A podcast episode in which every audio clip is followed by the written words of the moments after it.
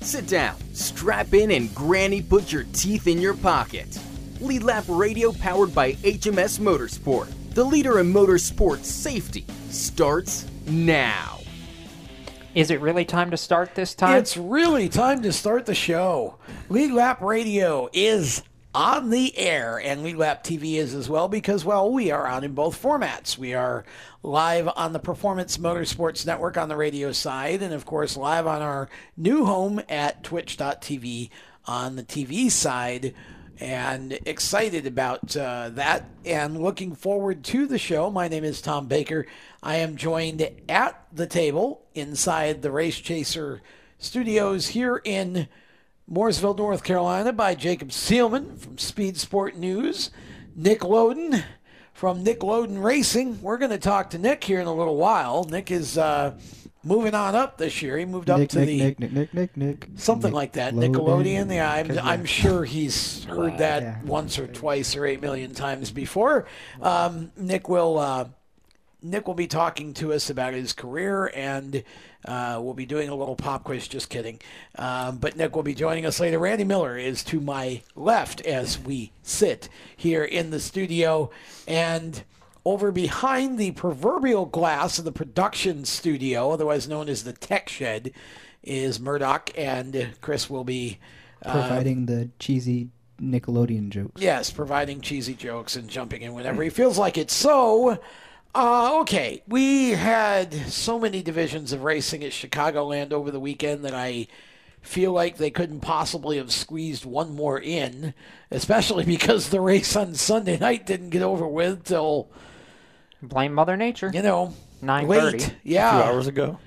Alex Bowman. Congratulations, Bowman. Finally got the win. And Randy gets to brag because Randy picked him last week. to win. That, which is why I'm wearing my. Well, this is a junior shirt, but just for the, you know for the sake of It's, argument, it's an 88 let's pretend it's Bowman's shirt because my Bowman shirt got lost in the mail. We've But got a Sharpie over okay. there. We can easily That's fix that's that. true. We can fix that. But congratulations, Alex Bowman. I finally get to pick somebody else now.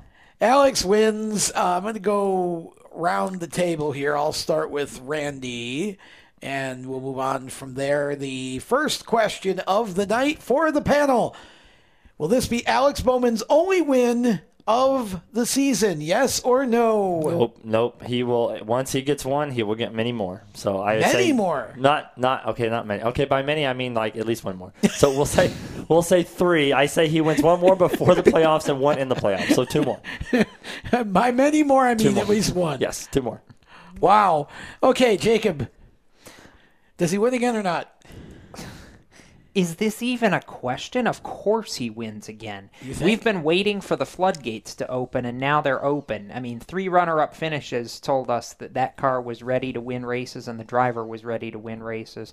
I buy Randy's assertion that he wins at least one more during the regular season and Many at. Many least- more? At, at least one in the playoffs. I could see three or four for Bowman total this year because I think I think they proved on Sunday that Chevrolet and Hendrick Motorsports, at the very least, has finally figured out the intermediate program. Hmm.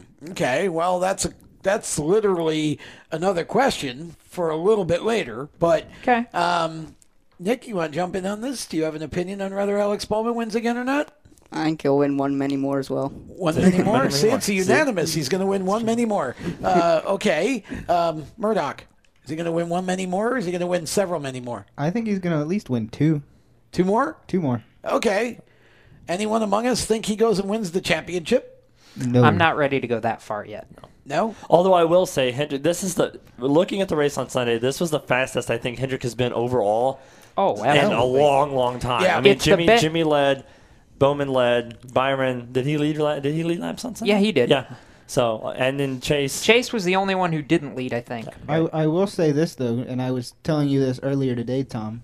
I believe Alex Bowman goes to the Final Four. I don't think he wins the championship. See, I actually agree with that. I, I think see- Alex goes to the final No. four, and I would have agreed with it before he won, but I think he's he's consistent enough. I think he goes to the final four. I don't know. I'm not ready to call him a champion yet. I also agree he's going to win at least two, two more many features this year, and one of them will likely, at least one, will be in the playoffs. Because I think he's the one that's going to emerge out of the Hendrick camp that's going to keep himself propelling forward. And so I feel like he has the best shot out of the four cars at not just making the playoffs, which he already has done, mm-hmm. but also running for the running for the championship by being in the final four at I Homestead. don't. I don't think he makes the final four. I think he goes to the final eight, but I don't think he makes the final four at Homestead unless they really step it up. See, I don't know if you guys agree or not. I almost feel like Hendrick has gotten better and Penske's kind of dropped off. I don't think. That, no, mm, I wouldn't say I, that. Not not a lot, but I, I'm starting to see the. I agree with the first part. I don't agree with the Hendrick's second part. Hendrick's gotten better. Penske's not gone anywhere. All three cars were in the top six Yeah, at the end I of mean, that I, race on I Sunday. think I think it's just that Hendrick got better, and so we can't all run in the top three at the same time. So you see, Shoot, Penske they, cars gonna. they got Jimmie Johnson in the top ten. That's a feat all of its own. well, so let's just go ahead and and he led laps. let's go ahead and go to the next question. Can then, can I 'cause make was- a point real quick? Sure. Every driver that we you know gave our black flag to last Thursday had a good day. See, yesterday. well, that's why they had a good day. They because listened. They yeah, they all listened to the show, and they didn't like the fact that we black flagged them, so they Right. they got mad at us and went out and went, okay, hold my beer. Yeah. You know, you think we stink? Hold my beer. And they all went out and ran like the wind. Speaking And of beer, Alex so- is doing a pretty good job of holding his. Yeah, he's he's been doing a lot of beer holding over the the course of the last uh, little bit of time here since he uh, picked up the win, but um, he's entitled to that. So here we go with the next question around the table. What exactly does Alex Bowman's win mean for the overall picture of Hendrick Motorsports? Are they all the way back? Are they most of the way back? Or Alex Bowman just won a race? I think they're getting back, but I don't think they're back yet. I, I feel because we all know Alex has been fast. You know, all Right. season long, he's had more runner-up finishes than you know anybody else, and we knew he was destined to get a victory at some point. Now we just have to figure out when Jimmy and Byron are going to visit victory lane. But like I said, both of those cars were faster than I've ever seen them. You know, in the last year and a half or so. Yesterday. So I feel like whatever whatever they're doing over there, they're doing it right, and they're getting something figured out because all four cars are getting faster. Stop and consider, by the way, that this is about the point in uh, 2017 when Toyota, uh, or either 16 or so, whichever year Toyota introduced the new the new Camry. I think it was 17. That uh, you know they started off kind of sluggish and then got hot about this point and went on to win 14 of the final 18 races or something like that uh, en route to a championship. So it's it's one of those things where this could be the start of something great, but I've got to see a little bit bigger sample size. If we get through a couple more intermediate, you know, downforce style races and this speed from the Chevy camp continues to show and they continue to get finishes, I'm willing to say that they're back, but I'm not willing to base it j- off one really good race, just like I wasn't willing to base it off one really good race when all the Hendrick cars ran well at Texas. Okay, Chris Murdoch. I I don't think Hendrick as a whole is back. Um, I mean, we've seen the speed from Chase Elliott. Like Jacob said, we knew Alex Bowman was going to get there. Uh, William is starting to get there too, but I wouldn't say they're fully back yet. But they're starting to figure their program out. I thought it was interesting that uh, Alex took a little mini shot at Chad Knaus at Victory Lane because uh, apparently there'd been, and I'm sure it was all in good fun, but it was just interesting that Chad was apparently. Uh, so when are you finally going to win? And, I, I'm just kind of shaking my head, going, "Why is Chad bringing up anything about somebody not winning? He hasn't won since Christ was a child. I mean, it's been like what two years since." Uh, since, since the 48 team has won, and now he's with the the 24. we 24, have to give him a little bit of a pass, him and, and William, because they're first year together. But still, you know, so Alex went, went to victory lane. So, dear Chad Knaus, when you going to win something? Because I think Willie's awfully close, and I wouldn't be surprised to see it happen at Daytona. He's qualified on the front row seven times Yeah. this year. Eventually, Yep. that's going to turn into something. Absolutely. Um, and we know that Hendrick Motorsports prides themselves on their speedway cars. Uh, I'm not going to be surprised at all if we see a Hendrick car on the pole for the final Fourth of July race at Daytona coming up this weekend. That because that that's a thing, by the way, that we can talk about. I wouldn't say on. final. Final for the foreseeable Yeah, future. final is a final's a very final word. I don't think we want to say final. It's the final one for now. I just once you move it, I don't think you move it back. Well, we'll see because I'm not sold on the Brickyard on Fourth. of I'm just not. I, I think that's a terrible idea, honestly. Um, not quite as bad as Homestead during spring break weekend, but I think uh, I think it's a terrible idea. I just don't think it's going to draw any better a crowd on July No. 4th than it did. And I think there's better races you could put on July 4th if you're not going to run Daytona there.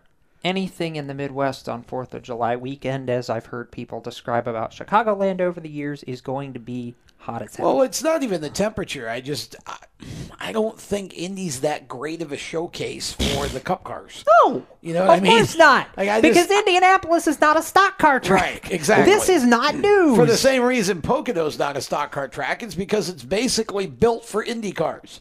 Both tracks were built for not right. stock cars. Because the, the I mean, flat flat tracks are not stock car tracks. That's they correct. need banking. That's right. Well, whatever they did at Chicago on Sunday, they need to do it again because that was the most that was the That's- best race I think I've seen That's in what I all would, year long. would say. Yeah. Oh, that from start to From fin- start to- from That was start to definitely a finish good race. aside. We from need to complete 12 laps, have it rain for four, four hours, and then go back and run the rest of the race. Back Every on, year at fire 'em Chicago. up. Yeah. So that's what so we other than Talladega, that was the best overall Cup race from start to finish I've oh, seen yeah. all year. Yeah. Oh, yeah, for I sure. agree. 100%. Okay, with that, we are going to step aside. When we return, this young man sitting over here to my right at the head of the table is going to talk to us about his favorite subject, himself. Uh, and his racing, of course. We'll be back with more Lead Lap Radio, sponsored by HMS Motorsport. The leaders in motorsport. I was waiting to see if one of you would bail me out. but Oh, sorry, I wasn't paying Leaders in motorsport safety. I gave you an opportunity, and you just it, it just went bust. So, sponsored by HMS Motorsport, the leaders in motorsport safety. You can find them on the web at hmsmotorsport.com, and we will be right back. You own a performance car and you know how to drive, but you want to learn real performance driving. Well, Bunky, get that car off the street and onto the track. Summit Point Motorsports Park, the Mid Atlantic's premier road racing facility, located just over an hour from D.C. in nearby Summit Point, West Virginia, is the place to go. And you'll find that Friday at the track is going to give you what you need. For less than a monthly car payment, you can attend this regularly scheduled one day instructional event in your street car on one of Summit Point's three world class road racing circuits. You'll receive classroom instruction, skid pad instruction in their cars, including front and rear skid control, and four 20 minute in your car instructional sessions from a professional instructor. Have fun, go fast, and really learn how to drive. Call 304 725 8444 for class schedules and details. That's 304 725 8444. Friday at the track at Summit Point Motorsports Park. Green light. Hey girl, school zone. I'm getting hungry. Car changing lanes. You want to meet me for pizza? Stop sign. Intersection clear. Yeah, street. Pizza sounds good. Ball in street? Girl in street! It's hard to concentrate on two things at once, like texting and driving. Stop the text, stop the wrecks. How will you stop texting and driving? Tell us at stoptextstopwrecks.org. Brought to you by the National Highway Traffic Safety Administration and the Ad Council. Here's an important message from RAD and this station.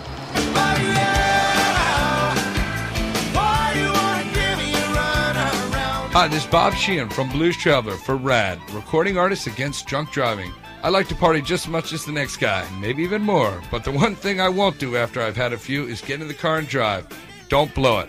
Always choose a designated driver. Remember, music lives, and so should you. Automotive technicians and auto service trainees, how would you like to work at the beach and perform for one of the best car care centers in the nation? Lewes Meineke is now looking for skilled automotive technicians to join their award winning team.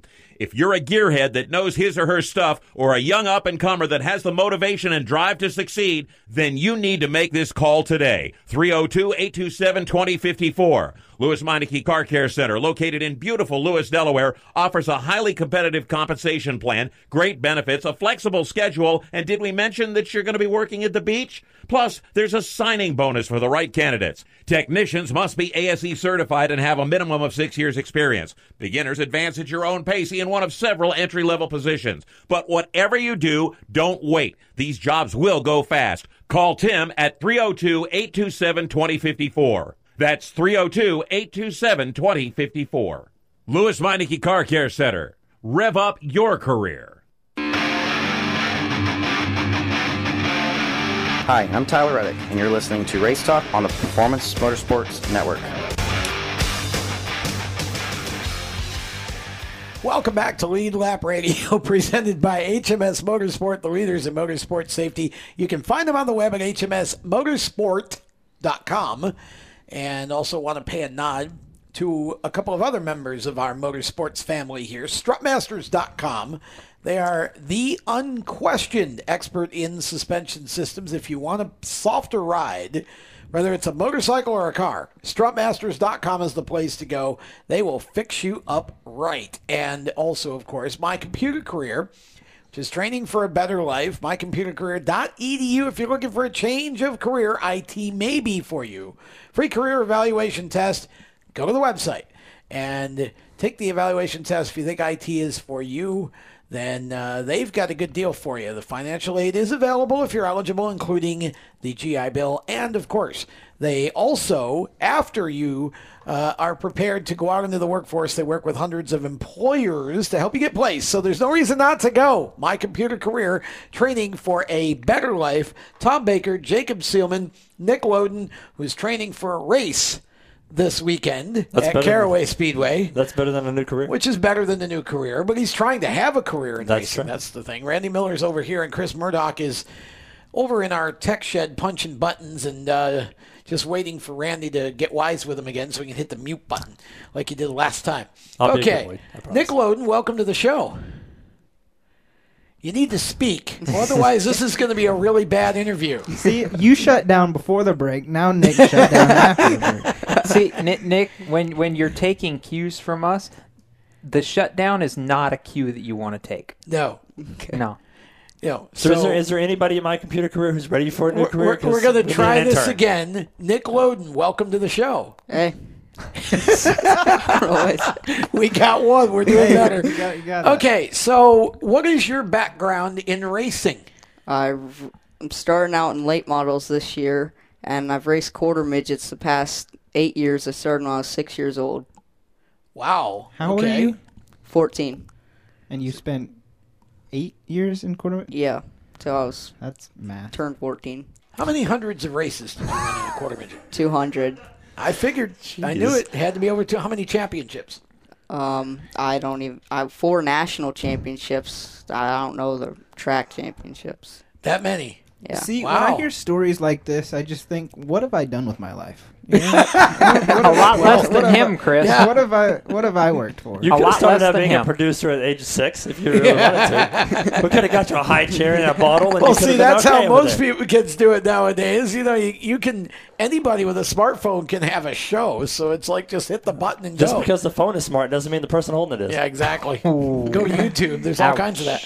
Okay, so so you obviously have had a long career in the quarter midgets. uh, and now you're stepping up to the full size late models, and uh, running it mostly at Caraway, right? Yeah. The, the 602 tour, but there's some other tracks I think involved. Um, what's the transition been like for you from the quarter midget to the late model? Because usually there's a step in between there, but apparently not for you. You just went from little car to big boy car. Um, what's it been like for you? Well, I was really nervous at first, and I went out in the first practice session, and after about 10 laps, it actually didn't really feel that different than quarter midgets. Really? Yeah, it felt pretty close to the same. I just had to get used to how big the car was, but other than that, it didn't really feel that different. So the the horsepower to weight ratio is much different, though. Yeah, the quarter midget actually got going a lot quicker. Well, yeah. I mean, and it's it's a much quicker steering. Yeah. Yeah. So there actually were there actually are a lot of differences, but you were just able to adapt mentally and physically to the late model pretty quick then. Yeah. Did you have trouble with s- sort of spatial judgment of knowing how far you were off the wall with the bigger car?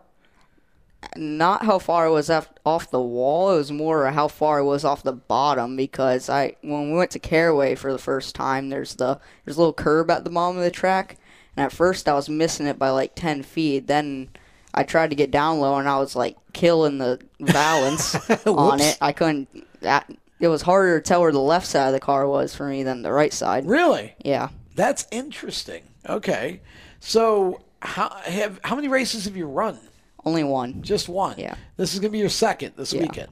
Um, talk about that first, because obviously when you're testing by yourself, it's one experience. Mm-hmm. Talk about what your first actual racing experience was like in the big car. Well, I was terrified for when I was like shaking in the car. Really? I it was my, I'd never been on the track with another car, and I was supposed to start second. Oh boy! Yeah, and Let's start him on the pole. That's So- for outside of the pole. yeah, and we I they let me drop to the back on the first lap, so I started last because I didn't know I if I didn't feel comfortable, I was gonna ride Wow. around.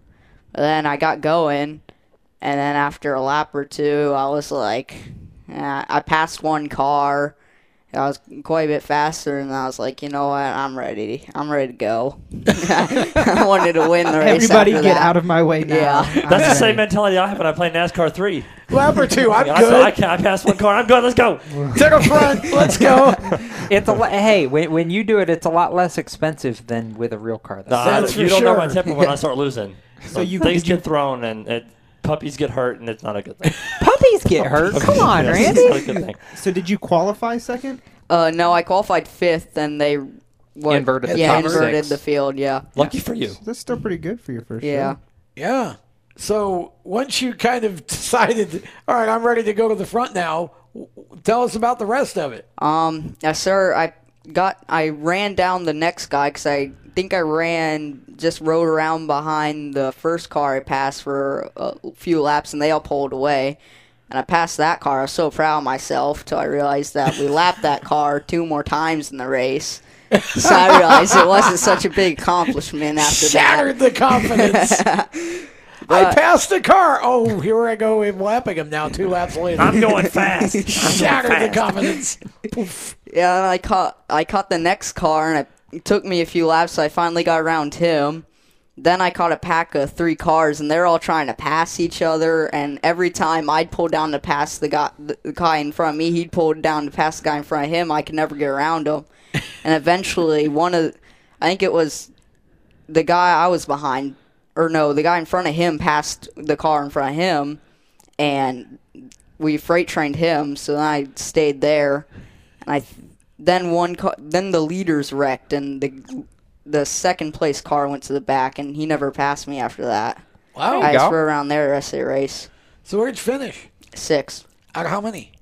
ten. So- so- Nice. Okay. Well, that's that's a good Hey. it's a good job. Six out of ten for your first time, especially you know never having even really been on the track with other cars before. Yeah.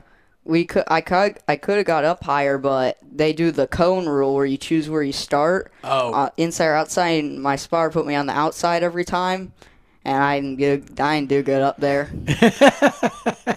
a little trouble in the outside groove at Caraway, do you? Yeah, I came on the radio. I'm like, do I need to give them more room? They're like, you're a car length off of them. And I'm like, oh. No, you actually need to give him a little less room. What kind of Yeah. what kind of speed are you guys carrying at that track? I think around hundred. That's pretty good. Which is a lot different than quarter midgets. Are, are, are- Yeah. Are you in If- the cat? It feels slower than quarter midgets because quarter Really? midgets we were running 60 miles per hour, but we were running six second laps, and late models were running 18 second hmm. laps. So it felt a lot slower going down the straightaway. Wait, So, do you know how many 14 year olds would kill to go 100 miles an hour at any place ever? So you're, you're, like, you're like you're like on the top of the mountain a 14 year old right Yeah. now. So are you are you in the category that you enjoy the bigger car and having more motor to work with? Yeah, I like yeah I like the bigger car one quarter midgets. You're kind of a, a small kid physically, so Yeah. how did you find the late model to be in terms of just being able to to drive the car? I get a really small seat, pedal extensions.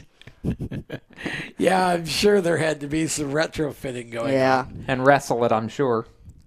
Of course, your dad won a bunch of races and championships in the Mm-hmm. late models over the years, both up in New York and then down here in North Carolina at Hickory and other places. Um, You should probably explain who his dad is for those who don't know. Well, I was going to get there, so I'm just going to finish and then I'll explain. The interesting thing is that um, I think for those who know who your dad is, Andy High Side Loden, And to hear you say, I didn't do well on the top at Caraway, my question would be, who is your spotter? Uh,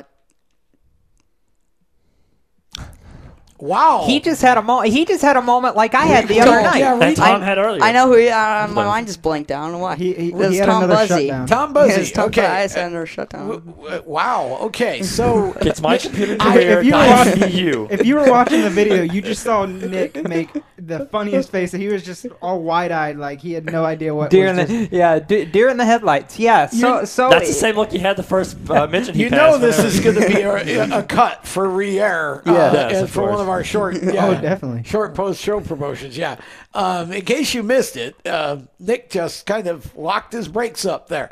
Um, so your your your dad isn't your spotter then? No, He's your crew chief. crew chief, yeah. Yeah, because I'm just sitting here thinking, well, gosh, uh, you got a guy with a radio on who knows a lot about running the top. So, you know, maybe you and him could get together before this weekend and kind of talk about that a Yeah. little bit. He'll be together a lot. Yeah, Yeah. it's going to be important. Um, so you're running. Obviously, you're running Caraway.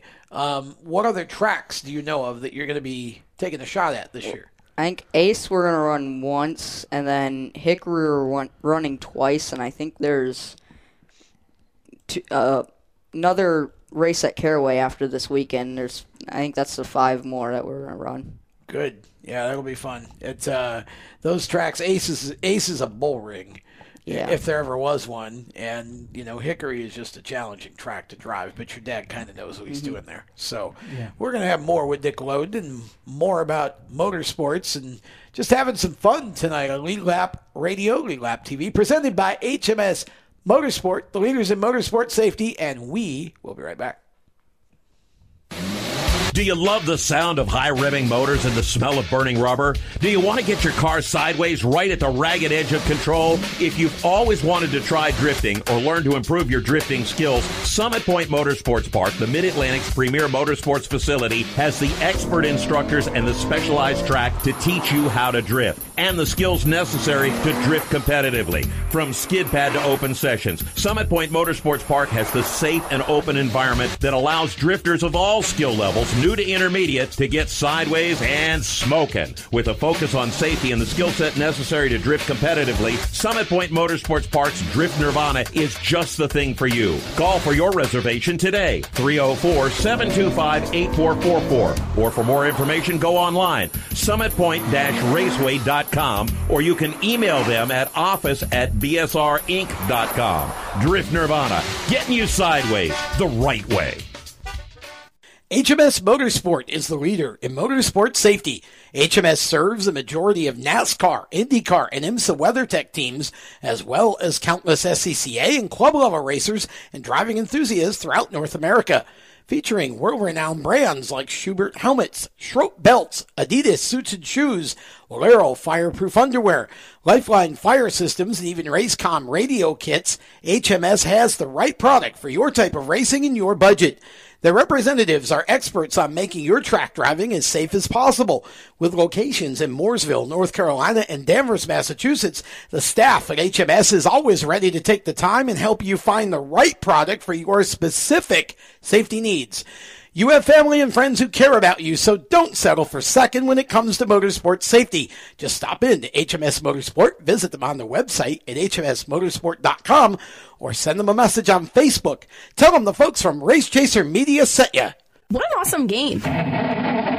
What's up with your car? I don't know. It won't start. How are we getting home? Chill. My parents signed me up for the roadside assistance from Lewes Meineke. It was free with my oil change. They'd come and get the car started or get us home and tow the car to the shop. Good to know. With my driving, my parents never know what to expect. When you join the Meineke Car Care Club with a $35 preferred service, you get four free months of roadside assistance, including tire change, battery jump, lockout service, towing, and more. Contact Lewes Meineke, located on Route 1, or call 827 2054. When do you think of a plumber? Like most people, even if it's an emergency, you can be confident about who will arrive to help you. For quality and reliability, count on someone you can trust. Call on the plumbing services of Hague Quality Water of Maryland. Plumbing doesn't have to be an emergency. We handle all kinds of preventative maintenance too. Hague Quality Water of Maryland is family owned here in Annapolis since 1993. For a refreshing choice, call us at 888 84 Water or visit us online. COPD, chronic obstructive pulmonary disease, is a lung disease that robs people of their ability to breathe. As many as 24 million Americans suffer from COPD, also known as chronic bronchitis or emphysema, and half of them don't know they have the disease. If you or someone you love is over 35 and has smoked more than 100 cigarettes in their lifetime, visit driveforcopd.org and take the screener, then take that to your doctor. I'm Jeff Stoltz, and I drive for COPD. Hi, I'm John Holloman, and you're listening to Race Talk on the Performance Motorsports Network. Now back to the show. Well, well. Welcome back to Lead Lap Radio, Lead Lap TV, however you want to call it. We give it to you both ways, and you can decide which one you wish to choose. You can watch or listen to us live, and uh, that's pretty cool. We're uh, having some fun talking motorsports, and uh, John Holloman bringing us back out of a break. And I don't know if you guys had the chance to catch the video from Bowman Gray that went around um, over the last uh, couple days, but Mr. Holloman was once again in the middle of some um, Again? yeah, some trouble at uh, Bowman Gray. This Oh, time it was with race cars, not fists, but yeah. Oh dear. Yeah. Um, it's uh, it continues to be exciting action up there. It's it's uh, basically a WWE event on wheels, and you know if uh, This is how it's somebody decides to yeah 1949. exactly. So uh, if if you haven't seen that, you can go to uh, the Bowman Gray Racing Facebook page, and it's up there. Um, John and another driver had a disagreement multiple times on the track, and um, yeah, so that happened. Anyway, talking racing, talking NASCAR, and talking with our guest Nick Loden. Nick, what is the most favorite race that you've ever had in your entire career so far? What Um, race stands out the most?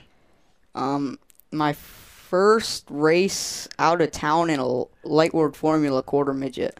There Okay. was a it, that's the you have to let off in that class. It's one of the faster ones. You have to lift. and there was 11 of us in at that race and it was at night and I I think I I did win or I don't know if I won or I either won or got second, but it was I, I had to be 9 and it was just so fun cuz it's night and I started in the back and there was 11 cars. I was going to say, in other words, you passed a lot of cars. Yeah. Now, for those Where did don't- you go out of town to? North Georgia. Okay. So it was in North Georgia. Where uh, now, for those who are watching or listening to this and don't really know too much about quarter midgets, they run on really, really small tracks, like a twentieth of a mile. Basically, half of you probably eat cereal out of bigger bowls than The size quarter of this midgets room. race on. It's about the size of this room. Yeah. Yeah, um, and you're running in some cases. You were telling me the other day five and six second laps. Yeah, at like 60 70 miles an hour. It's amazing. It's it's got to be tremendous though for car control and reflexes. Yeah. Yeah, especially North Georgia is a really one of the smaller tracks, more banking. So yeah, How do you pass on a track like that in a quarter midget running so quickly? you gotta like space yourself out about like a f- two or three feet from the guy in front of you's bumper, and in the cars you let off on, you just get a run on them, just clip the bottom of the corner and just shoot up right under them, and then run them up the track. It's uh, it's pretty uh, fun stuff, and I, Yeah. I've had the chance to spend a lot of time around quarter midgets over the years, and um, it's uh, it's a really really exciting form of racing. I mean, if you've got a quarter midget club near you, just bring the family and go watch. I mean, it's really entertaining. These kids, eh, some of them are as young as five or six or seven years old, and they just do an amazing job. You actually got started a little bit late age wise compared to what most kids do, right? Do I remember that correctly? I started at six. Oh, you started at six. Okay, so you yeah maybe a year. Most ki- a lot of kids start at five, so you weren't too far behind. Um, but you you've run all over the place, and you guys do a combination of these club type races, like you were just describing, and then now it, more recently starting to do races in parking lots. What's it like to run in a parking lot on kind of a? It's almost like running a street course if you're in a you know an IndyCar or whatever, but it's an oval. It's not fun. I honestly hated the parking lots. The only reason we went is because it was the national races. The atmosphere of them being at like cup tracks and IndyCar races was cool, but other than that, the track is a flat parking lot, and it's I hated it. It's not. I mean, how do how does it become? Or I, I understand that you put tires around it or whatever, and make a shape of a track, but how does it literally become a raceable track, or doesn't it? It uh, by the end of the weekend, some of the tracks still just when the first time you go out on the track, first practice, it's not even worth going out. You just go out there in like the slow classes, you just hold it half throttle, let off through the corners, and just kind of just slide around, running like 12 second laps. And it's terrible. And then by the end of the weekend, the track's either pretty close to still being like that, or it has way more grip than it should have, and people are flipping in the corners. Because the cars are too tight. You, Yeah. They haven't and the, the, car tracks, enough to chase the, the, track, doesn't have banking or anything, and There's no banking to save you. yeah, most the track. There's not many tr- quarter midget tracks that don't have banking. North Carolina has is like that small, no banking, and Yeah. cars flip a lot. Parking, but the parking lots were worse because the kids racing there are national, and they hadn't been to tracks like NCQMA, so they didn't know how to control a biking car. So they'd flip, and it, I didn't like parking lots It's interesting. I mean, do they put any kind of because you know I used to race go karts and we would go indoors, you know, and run in small you know arenas or whatever, and you'd have it. We would do what they call Coke syrup type races where you'd literally Mm-hmm. put Coca Cola syrup on the floor and it would mix with the rubber and make the grip that would. Um, do they do anything like that for the parking lots, or No. just wow? So just whatever The rubber only the thing, tires put down. the only thing they ever did on the parking lot was they threw Speedy Dry on it because someone got oil on it, and that just made it worse. I was gonna say, yeah, that, that that probably wouldn't make it any better. Yeah. Chris, you got a question or no? Who, who do you look up to in racing? Do you have a favorite driver, or you know, sort of who you look at as I want to be like them? Besides your dad, Jeff Gordon, I always looked up to him. why? I he was this I don't know. That's my that's who my dad liked, so I started liking him. I met him once. He's a really nice guy. He was very accomplished in racing. He got in because he was a good driver, and uh, so I always have looked up to him. He definitely was a good driver. Yeah. he was very good. He's a good role model on and off Yeah. the track, really. Mm-hmm. Yeah. Hey, Well, if you follow on his foot, follow in his footsteps, you too someday may run Hendrick Motorsports. Yep. It's kind of the, you know Somebody has to take over when Gordon when Gordon is you know exactly right. someday. Might as well be you. Um, I know that you have a number of people who help you out, and so I want to give you a chance to give some shout outs here. We're not done with it yet, but I just want to make sure we get this in. my dad, my mom, obviously, um, my uncle Mike comes and helps us. Our friend Tyler comes. Our friend Mark it, will be spotting for me from now on this year. They they're the ones who come help us. My grandparents, AFCO, Longacre, Pro Shocks, RE Suspension. You just got back from uh, spending some time down in Orlando, Florida, at basically a tool. Was it Yeah, like a tool? ISN Tool Dealer Yeah, Expo. Expo. Yeah, Yeah. with Ingersoll Rand. What was Mhm. that like for you? Um, that was pretty cool. We got a free trip to Florida at a resort down there. Well, so- that's all that matters. There you go. But yeah, we gotta bring my car. We got got a suit from Ingersoll. Wrapped my car with Ingersoll stuff and brought it down to the show. Put my car in the show, and they gave me hero cards to hand out. A lot of people came to see all my car. Got a lot of new followers on social media, so it's pretty cool. All right, how many cards did you have left at the end of the show? None. Dear Ingersoll Rand. Right. You know, I mean, come on. You know, talented young racer. You sponsored him before. Come on. You know, we're we're going somewhere with this here. But that, yeah, that that. Do you enjoy doing those kinds of things? Yeah, I like it. I like meeting people and talking to people like that. It's, I enjoy it. A lot of a lot of kids your age are very shy. You're not at all shy. I mean, you lock up once in a while. but you, you know, you freeze up every now and then. We just have to kind of whack you, but you're not at all shy. Yeah. And that that works in your favor when you go do those shows. Okay, so tell me about your dad because I've known your dad since he was maybe a couple of years older than you. What's he like as a racing dad? Uh, he does so much for me. He works on my car, crew chief, driver coaches.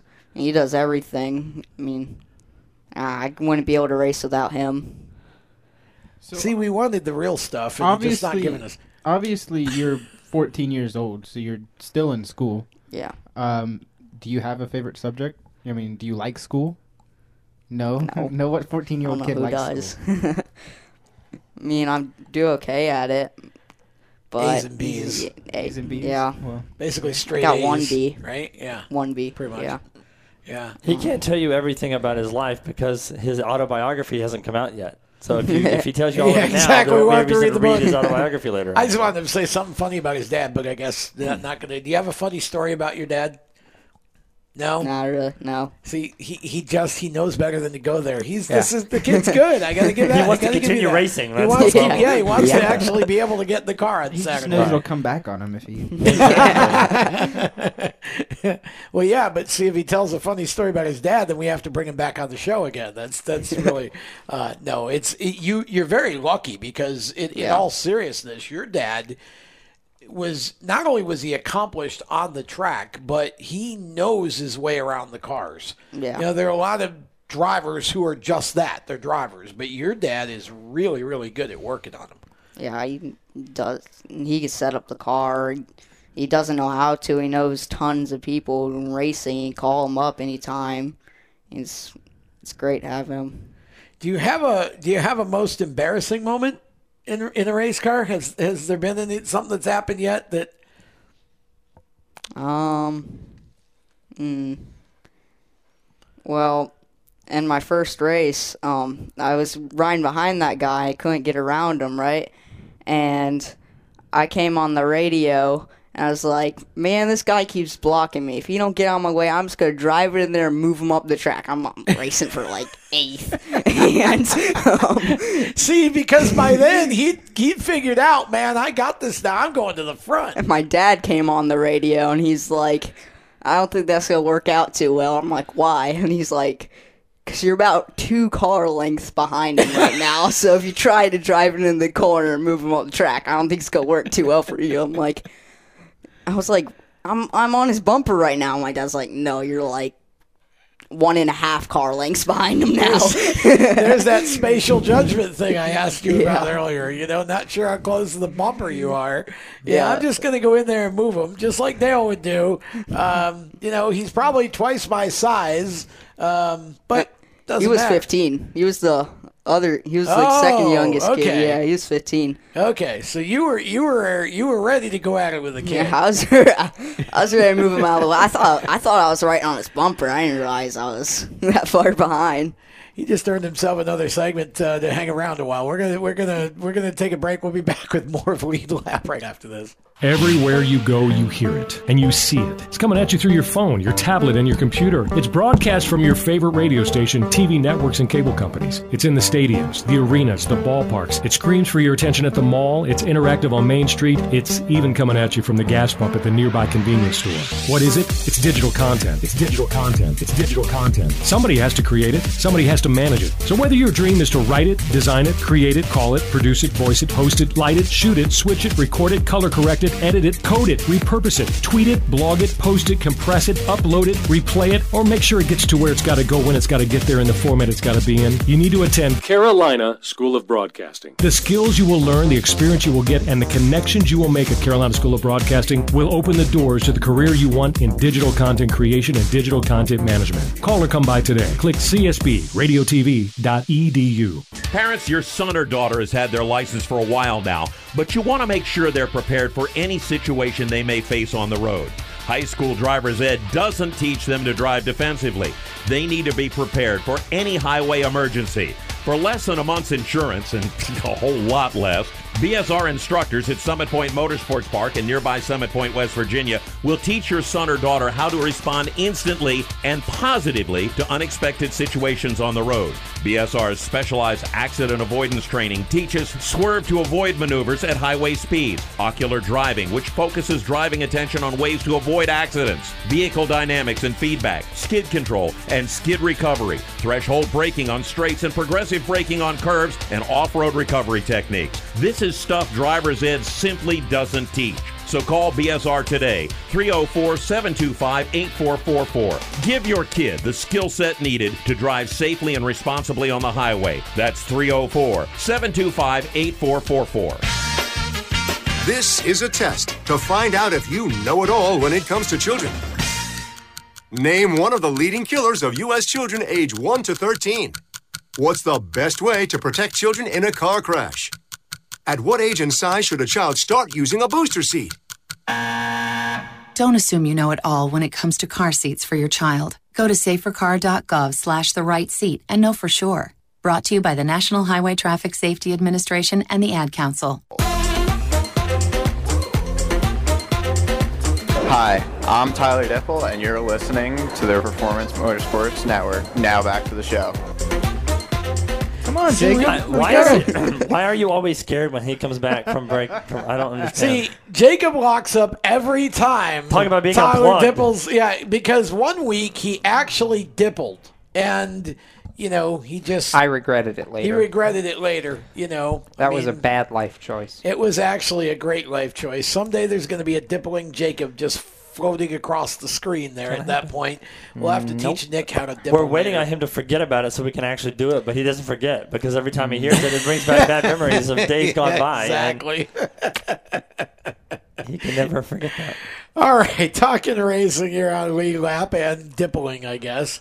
Uh, Tyler Dippel been running in the Truck Series this year with uh, Young's Motorsports, um, and you know, honestly, I feel like like that whole team is they're starting to get more consistently to the front, and I feel like Tyler in particular is he and and I think Gus Dean too. Spencer Boyd has had some great races, but then he's had you know it's kind of been weird there. That I think getting used to the three truck mm-hmm. full time team has been Oh, there were difficult some, yeah, over there. There were some major growing pains, I think, with that operation going to three full time trucks. But you look at, you know, Tyler started 14th, finished 12th in Friday night's truck race. Uh, Gus ran in the top 10 at times and ended up getting pinned a lap down late in the race. Ended up 15th. He did, that's right. Um, what's interesting is Spencer was actually the only truck uh, to lead a lap out of the Young Yep. stable on Friday night. Just got you know uh, caught the cautions wrong, et cetera, et cetera. Ended up two laps down in 17th, but it's not like he didn't have speed. No. So And that's what's been interesting is I feel like those trucks, all of them really. I mean, Gus had kind of a rough start to the year, Hmm. but he's gotten better quickly. Mhm. But I feel like those trucks as a whole have had the speed.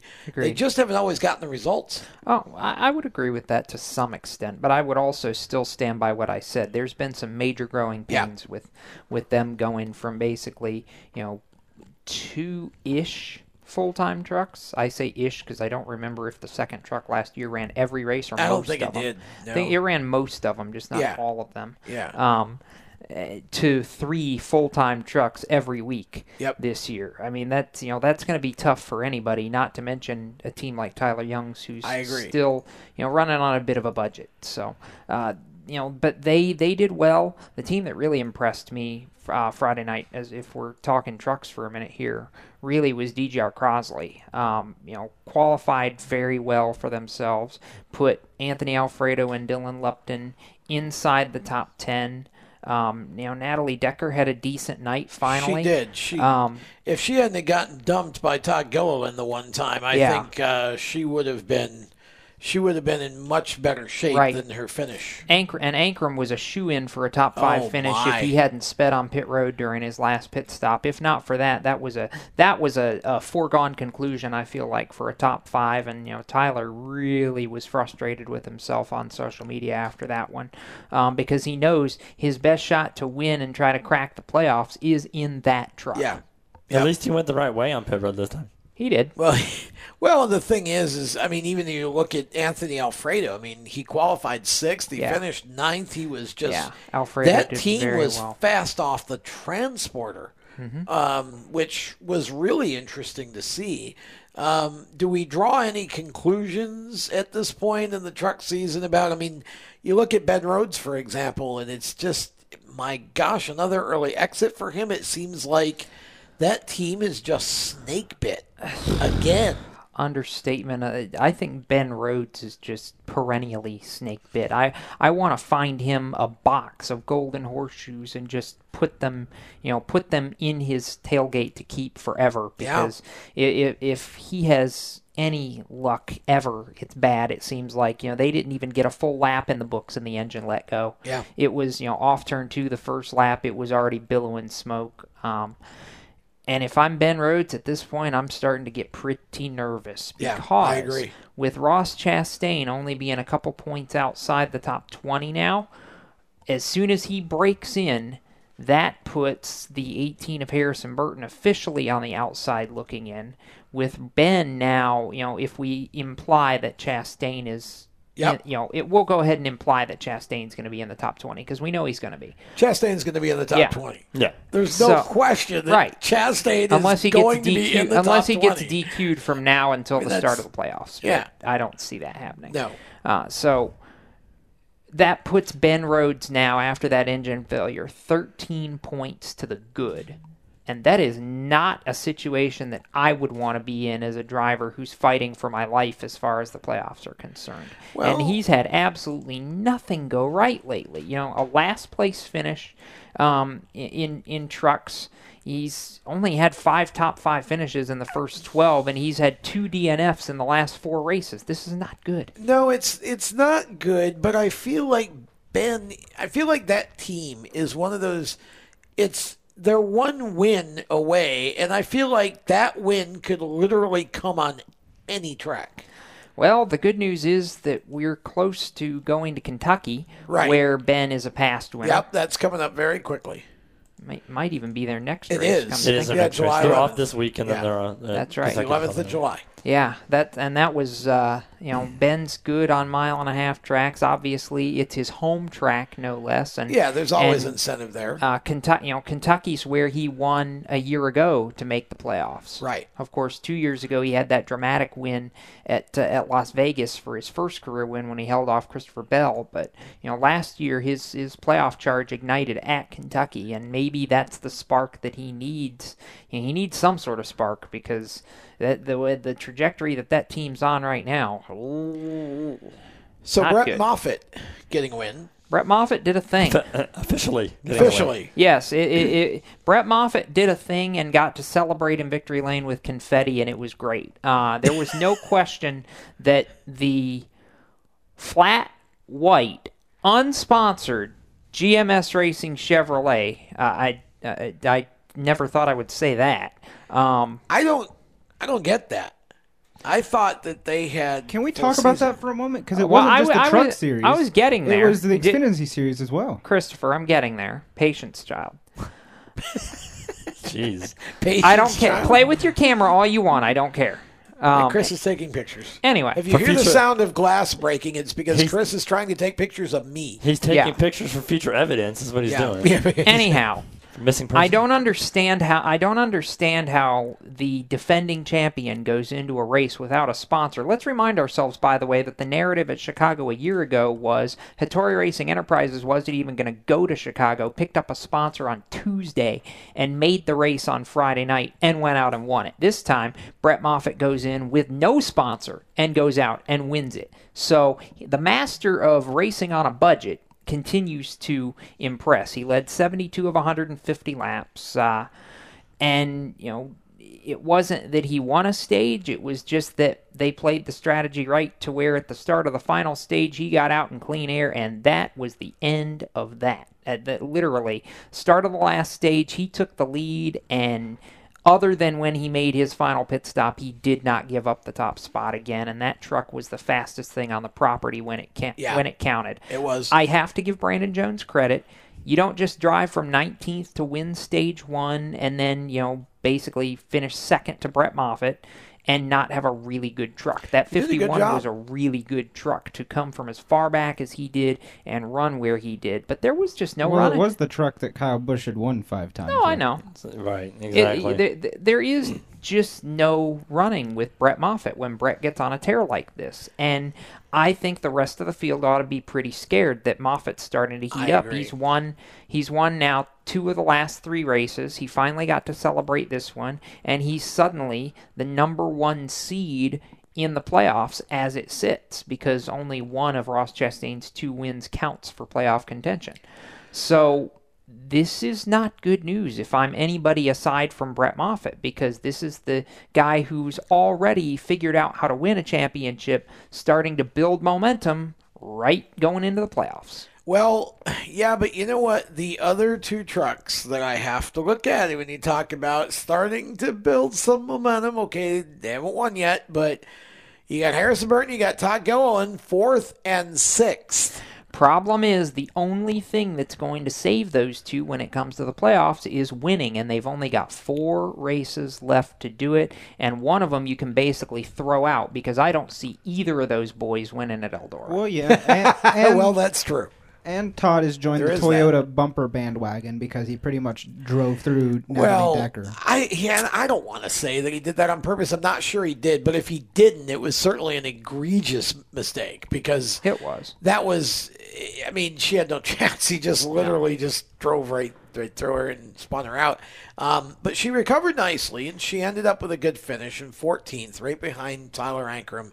Um, and I look at that team as a whole at DGR, and you just say, better. man, if if we could get a couple of these guys to run whole seasons, Yeah, we could be easily talking about a championship run. If Tyler Ankrum was running the whole year in the DGR truck, Mm-hmm. Which he was originally supposed to, by yeah. I mean that's one of those. I mean, man, I would be heavily thinking that this boy, if he could just get into the playoffs, watch out. Well, he's got a couple more shots, you know, at least one more shot at Kentucky. Yep. And you know we've we've watched what he's done on mile and a halfs. His last two mile and a half races, he came from four laps down to finish third at Texas, and should have had a top five going away at. Uh, you know, in the most recent race here at Chicago, before the speed, you know, he shot himself in the foot with a speeding penalty. Yep. He's close. Before it's we just go a matter to- of putting it all together. Before we go to Xfinity in the next segment, I want to go quickly around the table because we haven't got a lot of time. Mm-hmm. But um, Stewart Friesen finishes third. Either one of us buying the fact that Mr. Consistent has a reasonable shot at winning the championship this year in the trucks. Randy? I don't think he's going to win the championship, but I bet he wins Eldora. He can't. Win. well, Well, here, here's the deal. Again, there is that. You can't win a championship without winning Homestead, and you can't. I, I don't see him winning Homestead until he wins somewhere else 1st mm-hmm. And based on the way that 52 team has kept finding ways to lose races or not be good enough to win races, the, until you you got to win one before I'm a believer, and he hadn't done it yet. A thought on that one or no? No, I don't think he's going to win the championship. Okay, I, I don't I don't see it either. I in fact I'm not unless he wins Eldora.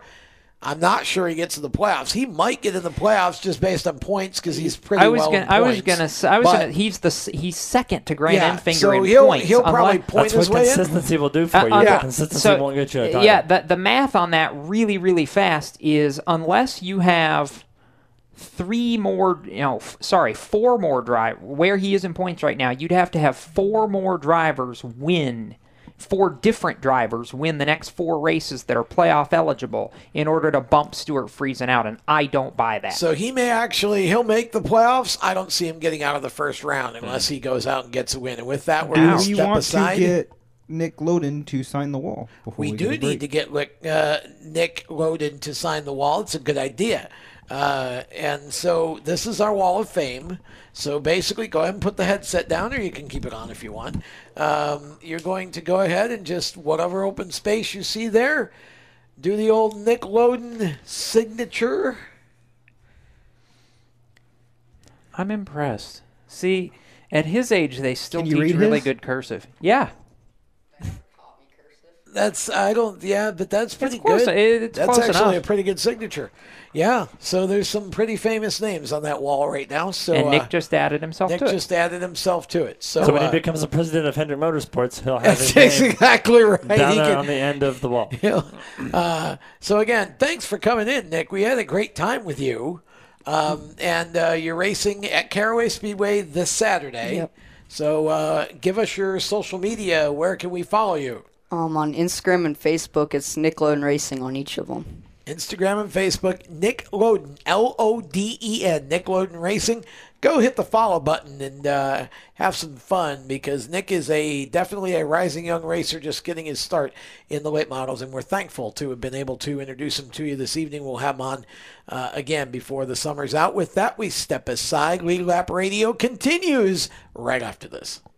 You own a performance car and you know how to drive, but you want to learn real performance driving. Well, Bunky, get that car off the street and onto the track. Summit Point Motorsports Park, the Mid Atlantic's premier road racing facility, located just over an hour from D.C. in nearby Summit Point, West Virginia, is the place to go. And you'll find that Friday at the track is going to give you what you need. For less than a monthly car payment, you can attend this regularly scheduled one day instructional event in your street car on one of Summit Point's three world class road racing circuits. You'll receive classroom instruction, skid pad instruction in their cars, including front and rear skid control, and four 20 minute in your car instructional sessions from a professional instructor. Have fun, go fast, and really learn how to drive. Call 304 725 8444 for class schedules and details. That's 304 725 8444. Friday at the track at Summit Point Motorsports Park.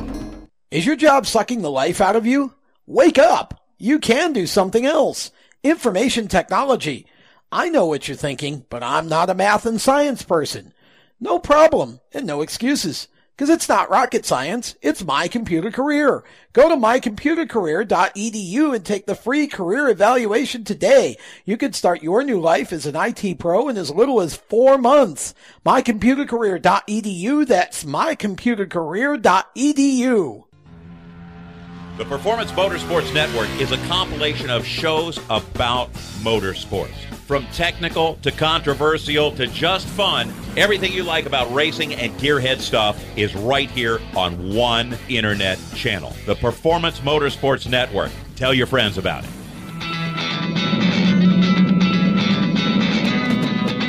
Hi, I'm Reed Sorenson. Racing has been a part of me and my family for as long as I can remember. I had to make tough choices early on to get to the top.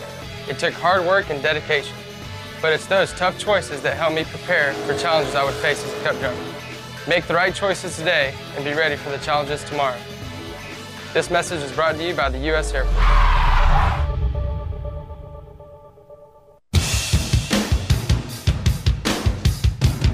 Hi, I'm Timmy Solomito, and you're listening to Race Talk on the Performance Motorsports Network. Now back to the show. Timmy Solomito of NASCAR Whelen Mod Tour fame, bringing us back from the break. Welcome back to Lead Lap Radio and TV. Uh, whether you're watching us on Twitch or listening to us on PMN Radio, or maybe you're actually catching a replay uh, on YouTube, whatever it may be, we're happy to have you with us. Tom Baker, Jacob Seelman, And Randy Miller, along with our special guest Nick Loden, still hanging with us in the Race Chaser studio, and Chris Murdoch back there punching buttons and uh, chiming in as well. Want to go to the Xfinity Series for a couple of reasons. Number one, Cole Custer just flat kicked everybody's butt uh, over the weekend. This race wasn't even close. Fourth win of the season for Custer. Round the table question yes or no? Do we see Cole Custer in the Cup Series in 2020? And if so, where do you think he goes? And I'll start with Randy. Oh my lord. Um, I I do think that he will be in Cup in 2020 because I don't really think that he has anything left to prove, especially if he wins the championship this year. He has nothing else left to prove in the Xfinity Series, and I don't know that you don't move him there, even if you have to take somebody out of a car, because if you lose him again, not putting him in Cup. Then there's a chance that somebody else is going to come and, and give him big bucks to go somewhere else in 2021. Okay, let's be clear. What? I, There- I know, I know what you're going to tell me. Well, is- let's let him tell you. Yeah, I, I, He I'm might go- surprise us. I'm going to don't- I doubt remind you that when when one's father He's not going to surprise is when one's father is the main executive at Stewart Haas Racing on the NASCAR side, one is not leaving Stewart Haas Racing. Okay, so Jacob, you heard Randy. Do you agree, disagree, and be try to? Well, does he go to Cup or not? Uh, yes, he does. Where does he go?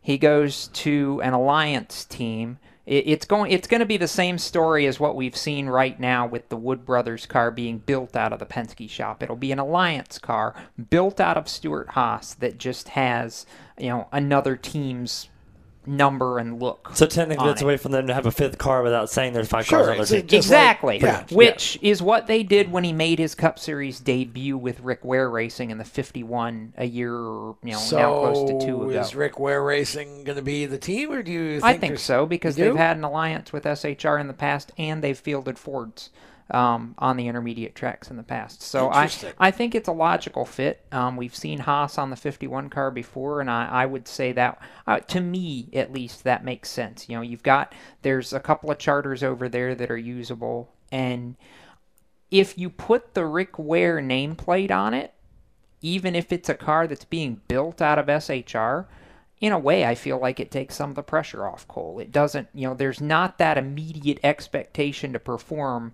if you're in a car that's got the bona fide Stewart Haas nameplate on it. Hmm.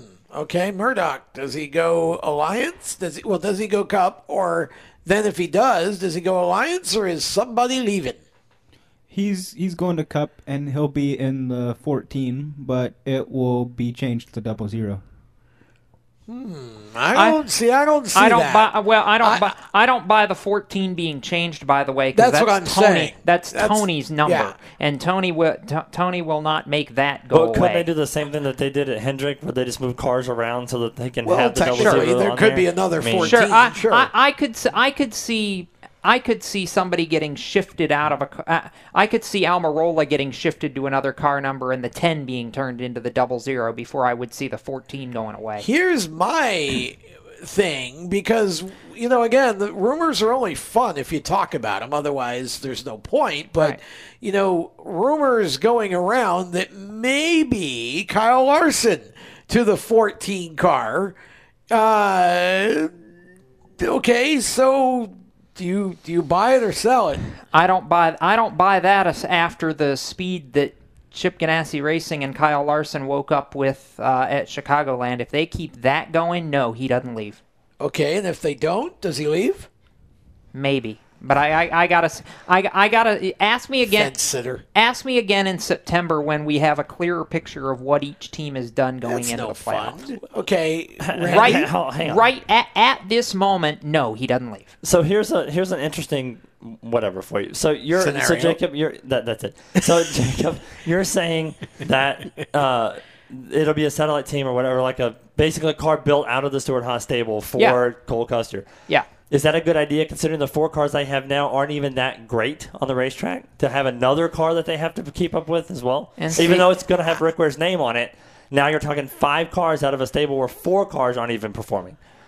And see, together, I, I mean. At the end of the day, I start to believe that some of this, you know, we're seeing the SHR cars get better. I think some of this comes from the fact that they just didn't pick up the package as quickly as the, the new package as quickly as JGR So by the time did. 2020 comes around. I think by the time 2020, uh, now i- if we get to the end of the season and they still look like mediocre, bordering on crap, then I would openly question.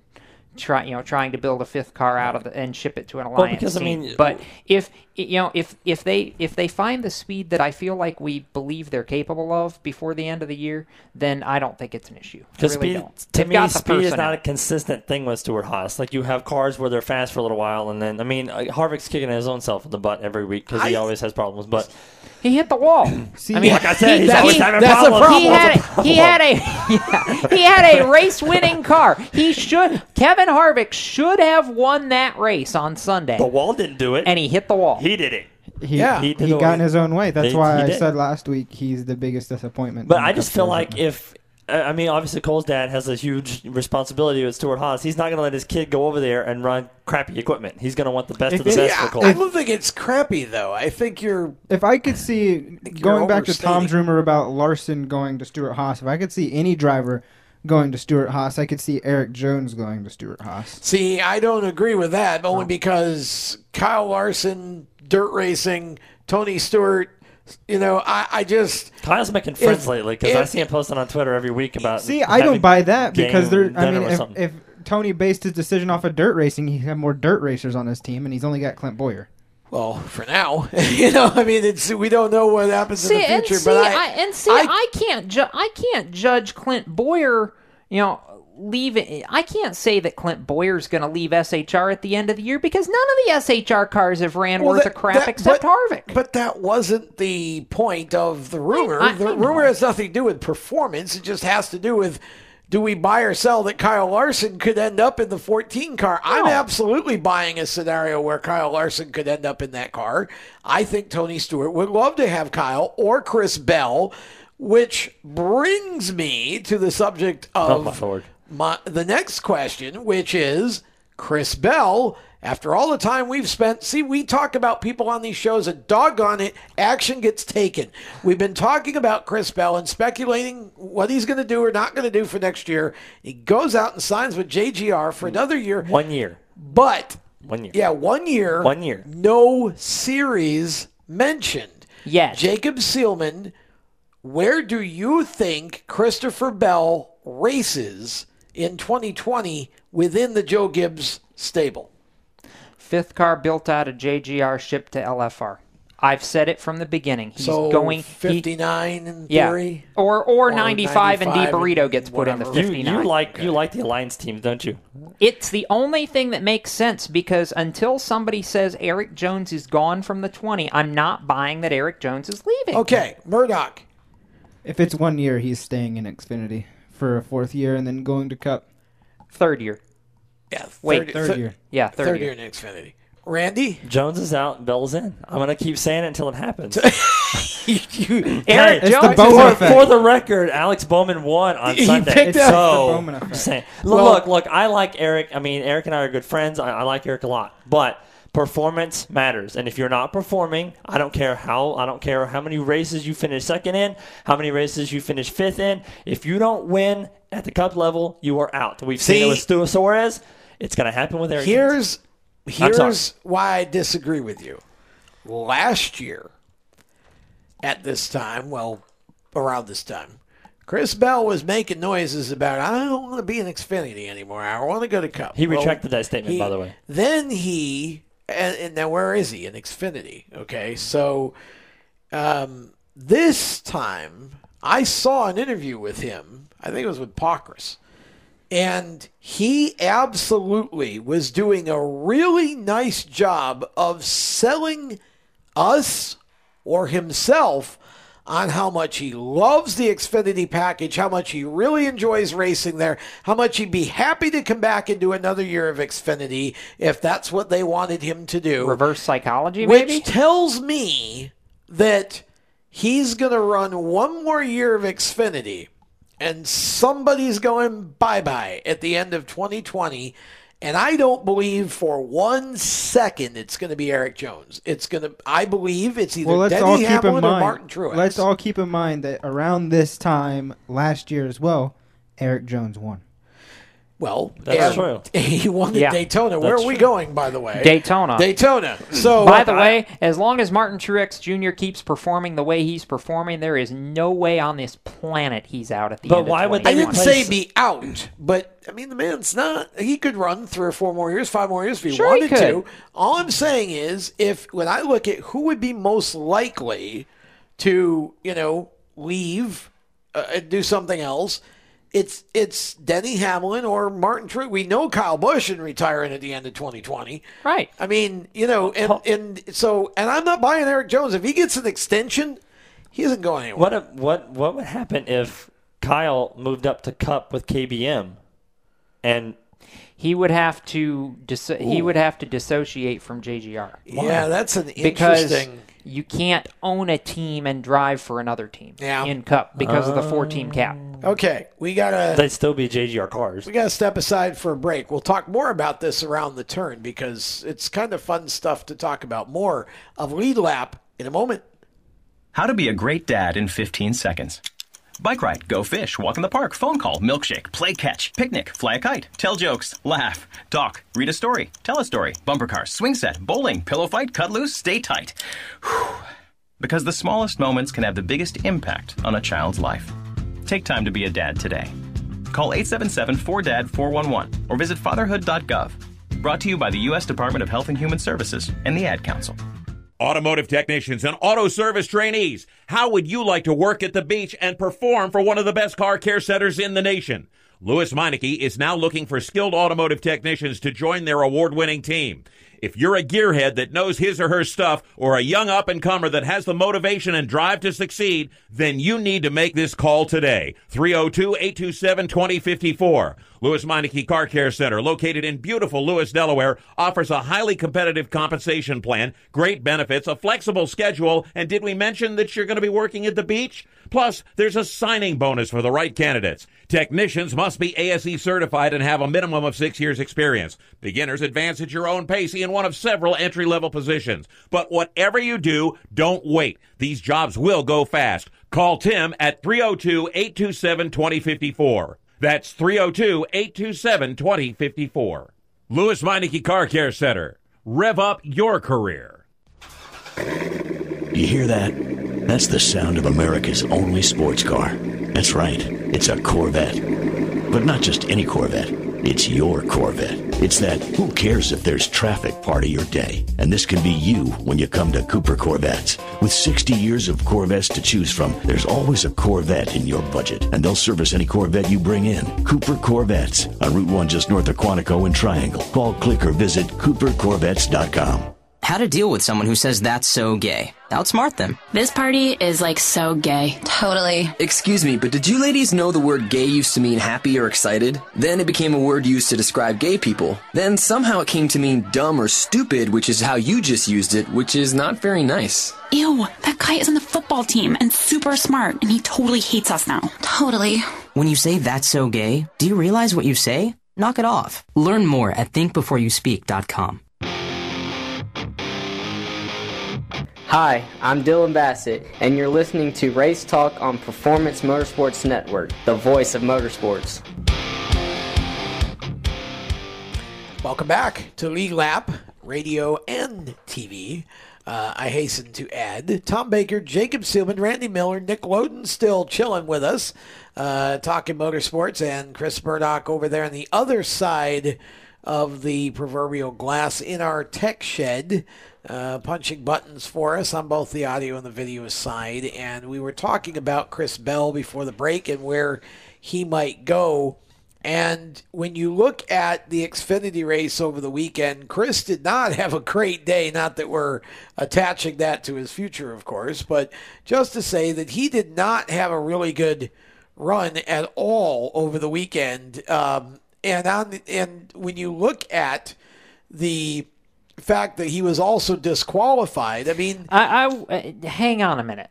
Let's back up because you're incorrect about he didn't, you know. I don't think it was a great run for him. I really don't. He qualified fifth and he finished third. The reason it looked so bad is because Cole Custer was trying to half track everybody. But well, I get that, but. I don't think Chris Bell was. Yeah, he finished third. he was a third place car all day behind the double zero and the 12. I guess that's kind of my point. Is you know Chris Bell? How many wins has he had in Xfinity when he goes out and just flat? You know he's he he was a third place car, and I never felt like for a moment that he was even in He was contention. he was a third race. place car, and wasn't he illegal? Yes. Yeah. He was. He was. Exactly. It was the same. It was the same issue as uh, Chastain. He was too. He was enough. too low. Too low and too high. Too Yeah. too low in the front and the right. Well, when you're too low in the front, the right rear is always going to be a little Right. higher than it should be. Well, but he was That's too low physics. at both corners in the Yes. front, not just one. So that that's a, a little bit of a different situation. But I just, for me, it just didn't feel like Chris Bell, and I feel like he's still at the point where he either dominates the race or he's just okay. You know, he's still got that consistency issue going. I'll just go around the table. Um, Randy, you buying or selling that Chris Bell is a legitimate threat to win the championship this year? Obviously, he's going to make the playoffs. I don't. I'm like you though with the consistency thing. It, seeing where Cole is, seeing where Tyler is right now. If he doesn't get to their level, he won't win the cup. The So buying So, or selling? Sell. Sell. Yeah. Jacob, Repeat. Are you buying or selling that Chris Bell is a legitimate threat to win the championship this year? buying it all day, and You're I'll buying it. and I'll tell you why. Because he proved on he proved on Saturday that he has improved dramatically compared to where he was at this time last year with the ability to run the wall. Remember, this championship comes down to one race.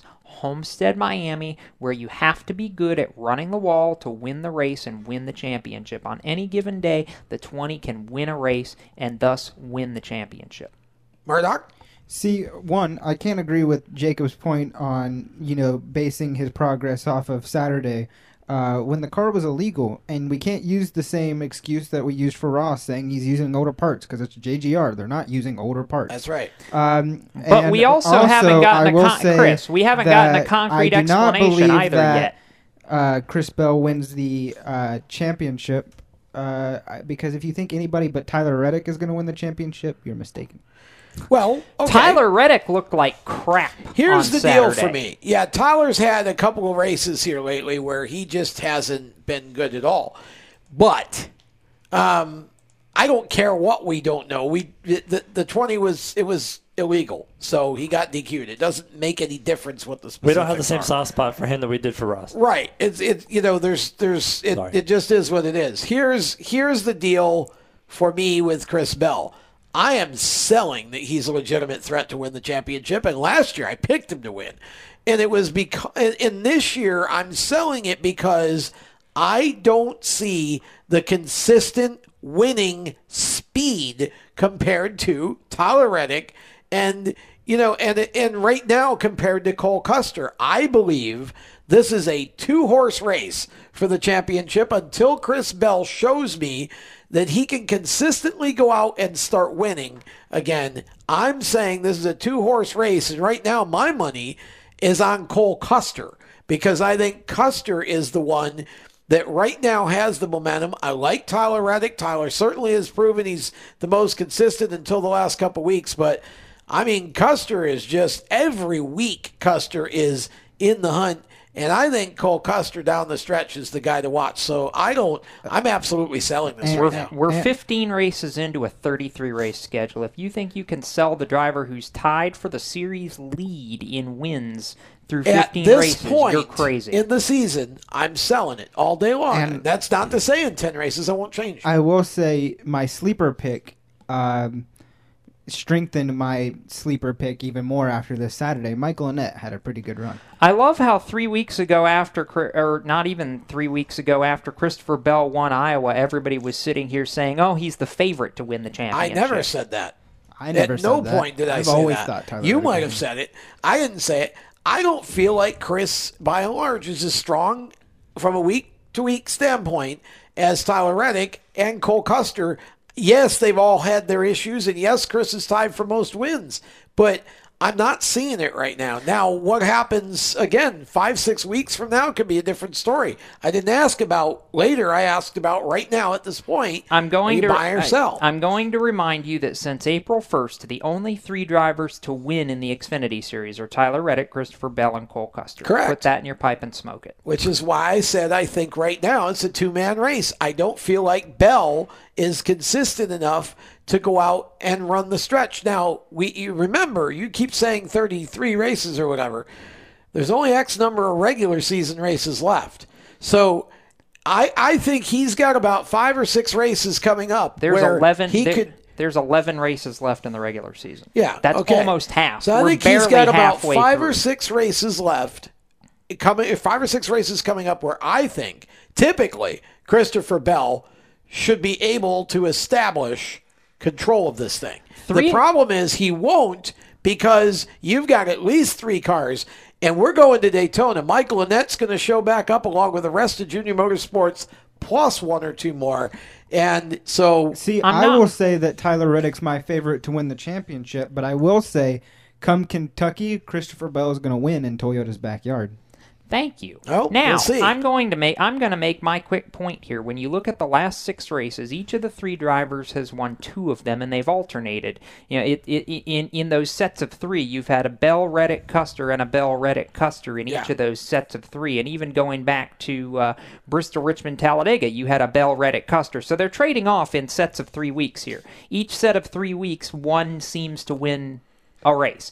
That's going to change after Daytona because we're going into three races last year that Christopher Bell swept. This is what I Kentucky, said. Loudon, and Iowa. He won all three of them last year. The next five races, five to six races, are going to tell a lot of the story about what what's going to happen the rest yeah. of the season. Now, Mid Ohio, I'm going to throw out because Bell's never been a good road racer, but there's not other than Charlotte. There's not a road race in you know when it counts in the playoffs.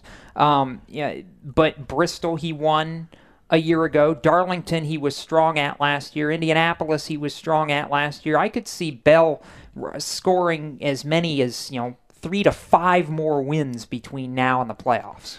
Well, you could see it, so could I. But he needs to show me because at this point, I'm just not feeling like the Gibbs, up the the whole Gibbs group, really is where they I think they ought to be and where they've been in past years. Um, and obviously, Brandon Jones, for the most part, has had an absolutely awful year. Brandon Um, Jones. And so I just don't see it. I think right now the double zero uh, and the do uh, the two have all the momentum, and I feel like Bell is just hanging on. Yes, he's got tracks coming up he can win at. Let's see if he does. If he does not go to Kentucky and dominate, if he does not run up front win at Bristol, if he does not, if you're still seeing Cole Custer and Tyler Reddick going back and forth, and Christopher Bell is not winning, by the time we get out of the next five or six races, it's not going to happen for him. I that's just now. Uh, yeah, you could go out at Homestead and have a one race deal like Reddick did, or uh, yeah, Reddick did last year after doing virtually nothing in the regular season. But um, I don't think that's likely. With that, we're going to step aside when we come back. Hey, there was a cup race, and we haven't spent a whole lot of time talking about that, so we're going to do that right around the turn. More of Lead Lap coming up. Parents, your son or daughter has had their license for a while now, but you want to make sure they're prepared for any situation they may face on the road. High school driver's ed doesn't teach them to drive defensively. They need to be prepared for any highway emergency. For less than a month's insurance and a whole lot less, BSR instructors at Summit Point Motorsports Park in nearby Summit Point, West Virginia, will teach your son or daughter how to respond instantly and positively to unexpected situations on the road. BSR's specialized accident avoidance training teaches swerve to avoid maneuvers at highway speeds, ocular driving, which focuses driving attention on ways to avoid accidents, vehicle dynamics and feedback, skid control and skid recovery, threshold braking on straights and progressive braking on curves, and off-road recovery techniques. This is stuff driver's ed simply doesn't teach. So call BSR today, 304 725 8444. Give your kid the skill set needed to drive safely and responsibly on the highway. That's 304 725 8444. You hear that? That's the sound of America's only sports car. That's right, it's a Corvette. But not just any Corvette. It's your Corvette. It's that who cares if there's traffic part of your day. And this can be you when you come to Cooper Corvettes. With 60 years of Corvettes to choose from, there's always a Corvette in your budget. And they'll service any Corvette you bring in. Cooper Corvettes on Route 1 just north of Quantico and Triangle. Call, click, or visit coopercorvettes.com. HMS Motorsport is the leader in motorsport safety. HMS serves a majority of NASCAR, IndyCar, and IMSA WeatherTech teams, as well as countless SCCA and club level racers and driving enthusiasts throughout North America. Featuring world-renowned brands like Schuberth helmets, Schroth belts, Adidas suits and shoes, Walero fireproof underwear, Lifeline fire systems, and even Racecom radio kits, HMS has the right product for your type of racing and your budget. Their representatives are experts on making your track driving as safe as possible. With locations in Mooresville, North Carolina, and Danvers, Massachusetts, the staff at HMS is always ready to take the time and help you find the right product for your specific safety needs. You have family and friends who care about you, so don't settle for second when it comes to motorsport safety. Just stop in to HMS Motorsport, visit them on their website at hmsmotorsport.com, or send them a message on Facebook. Tell them the folks from Race Chaser Media sent you. Hi, this is John Ondrasik of Five for Fighting, here for RAD, the entertainment industry's voice for road safety.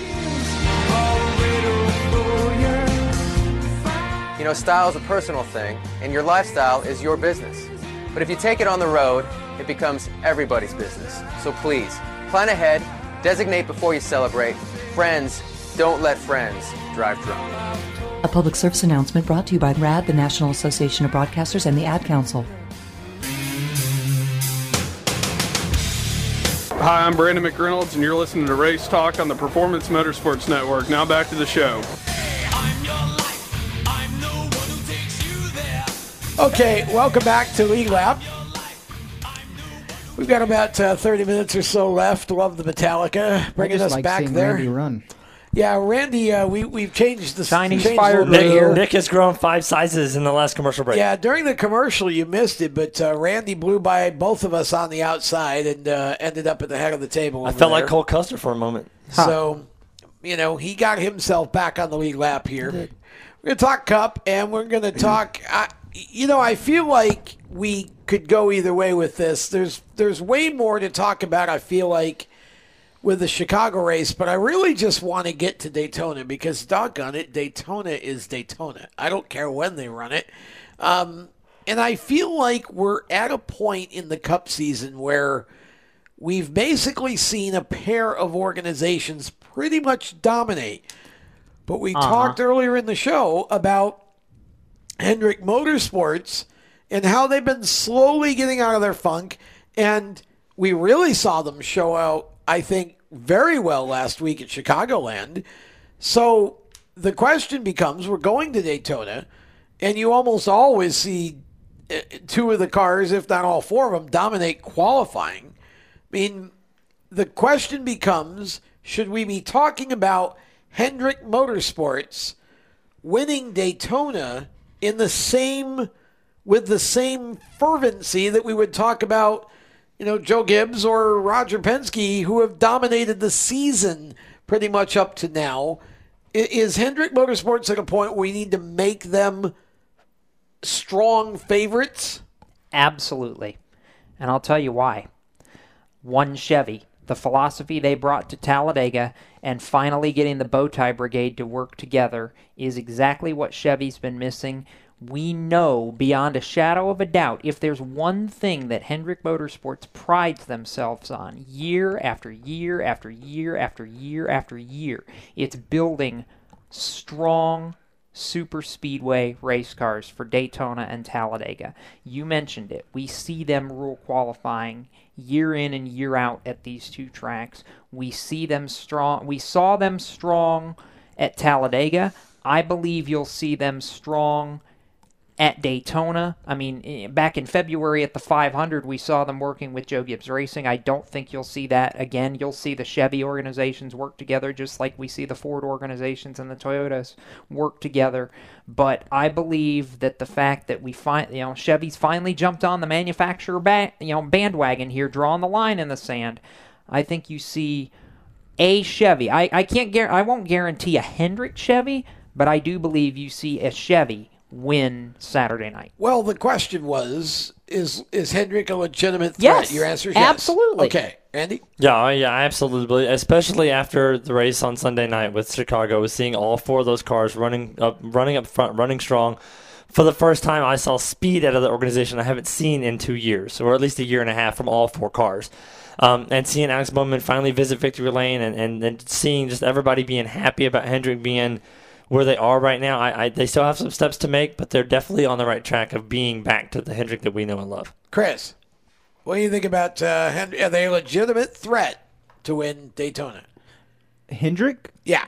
Yes. Okay. I, I mean, you got to think how they're super. They pride themselves on super speedway speed. I said that. Yeah. Uh, But and- speed doesn't always win at Daytona. But working together with your manufacturer does. yes, and Hendrick is really good at working together. And and again, I, I go back to Talladega. We saw the Chevys dominate Talladega because they finally woke up and jumped on Yeah. the same bandwagon that Ford and Toyota have been using since 2016. And Chase Elliott got the win. And Chase Elliott got the win. Interesting. Okay. I, It- my, my two cents to that is if you're not taking Hendrick as a serious threat going into Daytona, you're doing yourself a disservice. Well, eh, but the question is, I mean, they showed speed in February, but you know, that was it. I mean, it's it's one thing to qualify well, but you got to race well. Um, and they did race well. They just worked with, with JGR instead of the other Chevys. exactly. Um, and this is going to be a different kind of Daytona, obviously, and we're at a different point in the season. So I do feel like that we should take Hendrick seriously, and I feel like if I had to pick one car that's going to go and totally blow him away at Daytona, it's the guy that just won at Chicagoland. I feel like Greg Alex is a master of super speedway cars. I feel like Alex Bowman is poised for a run here. Um, See, I say right mindset, but I say William Byron goes out and wins Daytona. See, I'd love to see that. I think that would be a lot of fun. Um, you know, and, and he again qualifying's one thing, but when it comes to racing, you know, they it isn't that they all haven't not had speed at times, but it just hasn't translated to results the way they would have liked it. I'm going to disagree with both of you. Shocking, I know, right? What you mean about uh, the, the car that correct wins the race? Okay, Correct. Because I'm going with the driver that I believe will go into Saturday night cons- you know treating Daytona as a must-win situation. Jimmie Johnson. Absolutely, because I, be- I believe the 48 team has to go into Daytona treating it as a must win situation. They proved they're capable of going to victory lane back in February, even if it was a non points race. They had speed to go up, and, and yes, he caused a wreck, but he to cause the wreck two. that took to cause the wreck that took out the rest of the field in the clash, he had to have enough speed to be up at the front in the first place, which is what he did. Well, and I, I- you know, I believe that he and Kevin Meendering have had enough time to mesh, and they know what they need out of a speedway car. I believe you will see an extremely aggressive Jimmie Johnson, and I believe it will pay off Saturday night. Interesting. I I mean I think sure Jimmy could win. Um, I don't think there's any question that he could win, but I think I just feel like it's Bowman and Byron that really are, you know, kind of knocking. Bowman obviously just won, and I My like problem, my close. problem with William is that he's not been able to put a whole race together yet. He's been strong at the beginning, but he's not been Well, able to be strong gracious. through an, I mean, an entire race. You- you- Jimmie Johnson hasn't done much better at putting a whole race together. Yeah, he's had some better results, but, but, Jimmy John Jimmie Johnson is is good at, or at least has been better at being stronger at the end of a race, which is a skill that William Byron has not had yet. The good news with Jimmy is he's got you know three top eight finishes in his last six starts, and the interesting thing there is all three of those have come on downforce racetracks, which I think is a big statement Which for this. Daytona's team. not, I oh, know by it, the way. I know it's not, but he also had a top ten finish at the 500 in February, and he would have had a top five. Uh, he would have had a top five at Talladega if he hadn't uh, had the tire issue and and all that drama right at the very be beginning. interesting. I'm I'm just I, I, again I think Jimmy could win, but uh, I would watch William Byron if if Bowman doesn't win. The Man, one we're blowing through all of our good lightning round topics. Oh, I got more. Don't worry. The, the one point I want to make here is that when you talk about one Chevy and you talk about being encouraged with Chevy as a whole, you look at the Chicagoland race. Not only did the Hendrick cars run really well, Kyle Larson showed up Yes, he did. and finished second, and Yes, he did. that The was by far his best effort Oh, of the easily. year. Now, the problem with Larson is he's got to uh, make sure the bad luck gremlins don't come back this week like they have at every other restrictor plate race he's run in the past you know, five years because he had issues at the 500 in February. Uh, we know what happened on the last lap at Talladega in April. Y- y- That doesn't need to happen again. But here's the deal. So you you throw Larson in with the 400 cars. Okay. Kurt Busch, Kurt of Busch, course. of course. Now, The two Richard- JTG cars also, sure, by the way. 37 47. Now, wait a minute. Now we get to Richard Childress racing. Yes. Now, here the, the deal here is, again, they've been able to qualify like the win. Yes. But they've struggled to put a race together. However, we're now going to Daytona where we know that at least the three car is, you know. Well, and the eight um, car had plenty of speed Daniel in could- February, right. too. So the question then becomes is Chevy as a manufacturer actually as much a favorite as Toyota?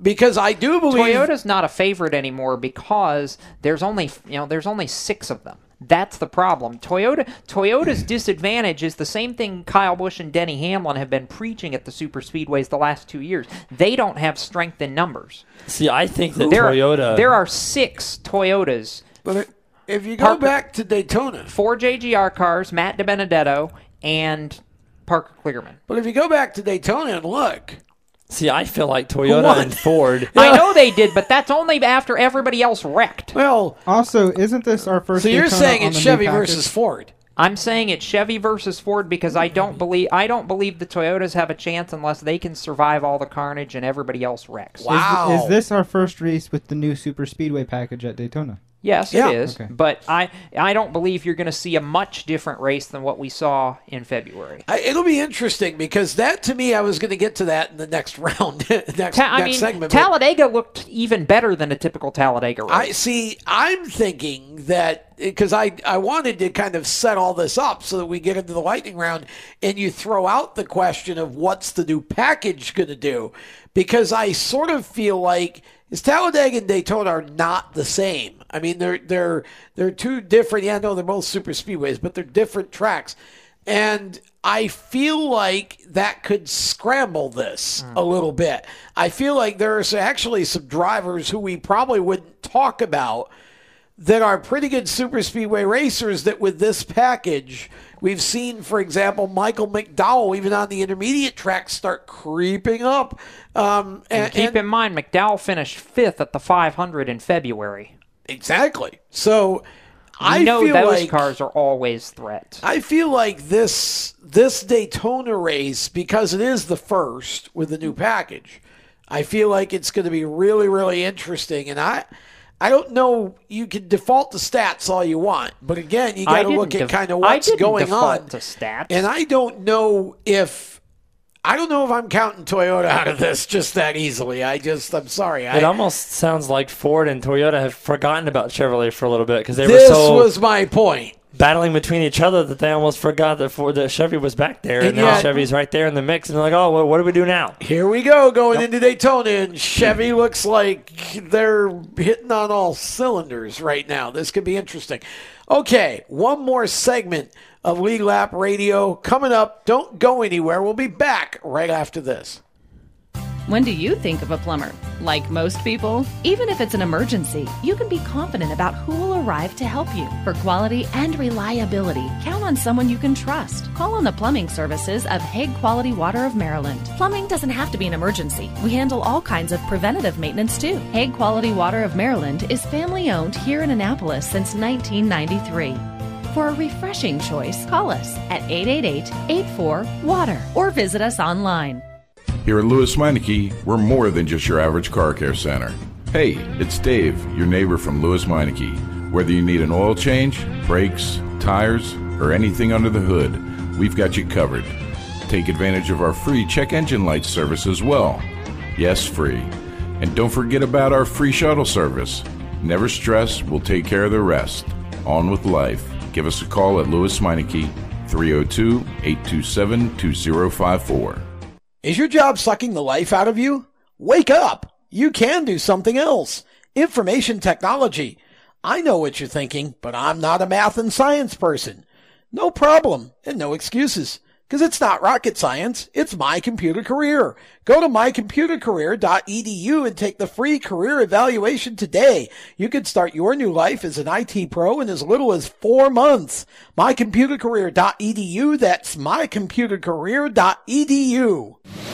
Do you love the sound of high revving motors and the smell of burning rubber? Do you want to get your car sideways right at the ragged edge of control? If you've always wanted to try drifting or learn to improve your drifting skills, Summit Point Motorsports Park, the Mid Atlantic's premier motorsports facility, has the expert instructors and the specialized track to teach you how to drift and the skills necessary to drift competitively. From skid pad to open sessions, Summit Point Motorsports Park has the safe and open environment that allows drifters of all skill levels, new to intermediate, to get sideways and smoking. With a focus on safety and the skill set necessary to drift competitively, Summit Point Motorsports Park's Drift Nirvana is just the thing for you. Call for your reservation today, 304 725 8444. Or for more information, go online, summitpoint-raceway.com or you can email them at office at bsrinc.com.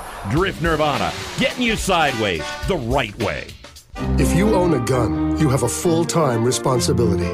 When you aren't using it, be sure it can't get into the hands of curious children, troubled teenagers, a thief, or anyone else who might misuse it. Your family, friends, and neighbors are all counting on you. Remember, always lock it up. For more information on firearm storage safety, visit ncpc.org. This message brought to you by the National Crime Prevention Council, the Bureau of Justice Assistance, and the Ad Council. Hi, I'm Matt Tifft, and you're listening to Race Talk on the Performance Motorsports Network. And welcome back to Lead Lap. Yeah, it's funny that he brought us back. It's been three years today since he had his brain surgery. Oh wow! Is today the No. third Yeah, no anniversary? kidding. Nope. Wow. Three years ago today. Well, we're huge Matt Tifft fans here, and his story is an incredible story. And he we'll just hasn't remind given up. ourselves that Front Row Motorsports is capable of going to victory lane on plate tracks. Yeah, they they are well on super speedways. We I don't know, do Super we speed- call yeah, them we pit- can't. plate tracks we anymore? can't call don't them. think we can Sorry, do we that. can't call them plate tracks. Um, they are. Uh, I'm not. It's interesting because I feel like Matt has sort of struggled more than the other two cars, and I don't really know exactly why that Rookie. is. Um, maybe It's a it's a rookie Could be it. versus five or six years of Cup experience. But uh, certainly, I feel like he has a future in that series, and I would love to see him have a good run at Daytona. I think it'd be great for his confidence. I think so for sure. Okay, dark horse winner for Daytona in the Cup Series. You can only pick one. Jacob.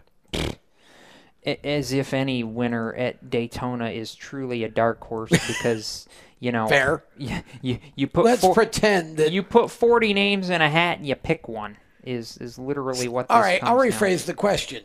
Surprise. Dark horse to get his first win at Daytona.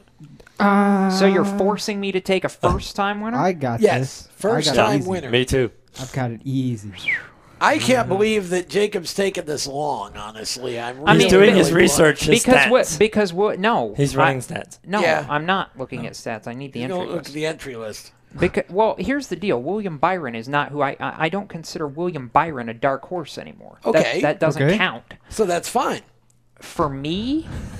so who's your dark horse? Ryan Preece. That's a night. That's a really interesting choice right there, and I would have a hard time telling you that it's not a, a good choice. I mean, did you see what the man did at the Daytona 500? Yeah. He avo- he avoided everything with the Yeah, precision that's- of somebody it's a far really beyond his interesting years. choice. Randy, you got a better. You got a. Uh, I won't say a better one. You got a different one, or are you going with Preece? Matt DiBenedetto. Because he finished fourth at Daytona, Ding, even ding, though it was ding, a ding, different. ding, we have a DiBurrito. Unless it was it was a different package Sonoma. than no, he finished. Oh yeah, he was running fourth at Daytona and Yes, almost he was won the race. running fourth at Daytona then- when he got turned by Paul yeah, Menard. he got turned by Paul Menard. So that's my pick. Okay, Mr. Burdock, are you buying either of those two, or are you going off the board? Daniel Suarez. Oh wow. Okay, I wasn't quite expecting that one, but again, dark horses that have not won a race, and you're you're going with Suarez. So I just I, I figured we'd all agree on uh, DiBenedetto just because, uh, like Jacob, I don't consider Byron a dark horse. I consider him a favorite. And I feel like the, the only chance that 95 team has to win a race this year is the rest of the year is going to be at Daytona. I don't think there's any other track where I would I would Bristol? Eh, maybe the Roval. I don't see the Benedetto's Glen. good on short tracks. Um, Um, I don't see again. I just think there are too many good short track teams. I don't think they match the. But Daytona's a scramble, so I put well, and Talladega, obviously. Yeah, and, uh, that's right. Yeah, so but we has didn't two think chances. we didn't think we'd say that about him in Sonoma, and he finished fourth. So I've got a great. but again, he You know didn't what I mean? win. when I mean, we I get just- done Well, with no, this topic, but- I have a great lightning round question. well, this is the lightning round after all. So uh, the storm has hit. I'm Please. agreeing with uh, I'm agreeing with with Randy. Matt DiBenedetto would be my dark horse non-winner. Go ahead, sir. Because I don't think we've uh, covered this, but we ran into it last Tuesday. Charlotte Motor Speedway. I was gonna say, what did I hit? Uh, Charlotte Motor Speedway adding the new chicane. How much do you think that's going to change? Well, it's not a new chicane, but they're expanding the bus stop chicane on the backstretch. Yeah. Um. So your question is what, Chris? I'm sorry, How much do you think that's going to change the racing at Charlotte Motor Speedway? Randy. I I feel like it, it, not as much because by the time Sunday rolled around last year, they were able to figure out the chicane. It's the same exact way. It's just there's no wall there anymore. To, Well, you know, and uh, but they've pack. also widened the racetrack That's by about 20 feet. But that you just means can't, you have ju- three you can't just feet. go full speed through there anymore like they Correct. have. Well, and you see- can. I wouldn't advise it. And see the big, the big thing, for, the big either. thing for me is with a- with as dramatically as they widened that chicane, I think you'll see three and- wide, four wide. No, no, no, no, no, no. Well, they've also uh, the the hook turn there is a little bit sharper too, I believe. That didn't So, stop Jimmy last year. Um, my point being is, I actually think it's going to improve the racing a little bit and open that uh, that chicane up as a potential passing zone. It was too narrow last See, year. I think that's fair. I think it. I think it's gonna. im- I believe it will improve the race. I don't think it will dramatically change the race in terms of okay now who wins or whatever. I, I don't think it's gonna be. It's only just that one part of the track that they Yeah. So I, I think, think if it opens anything, up it's another another passing passing, zone. zone. Yeah, Yeah. exactly. So They uh, should leave it in for the 600. I did. Awesome.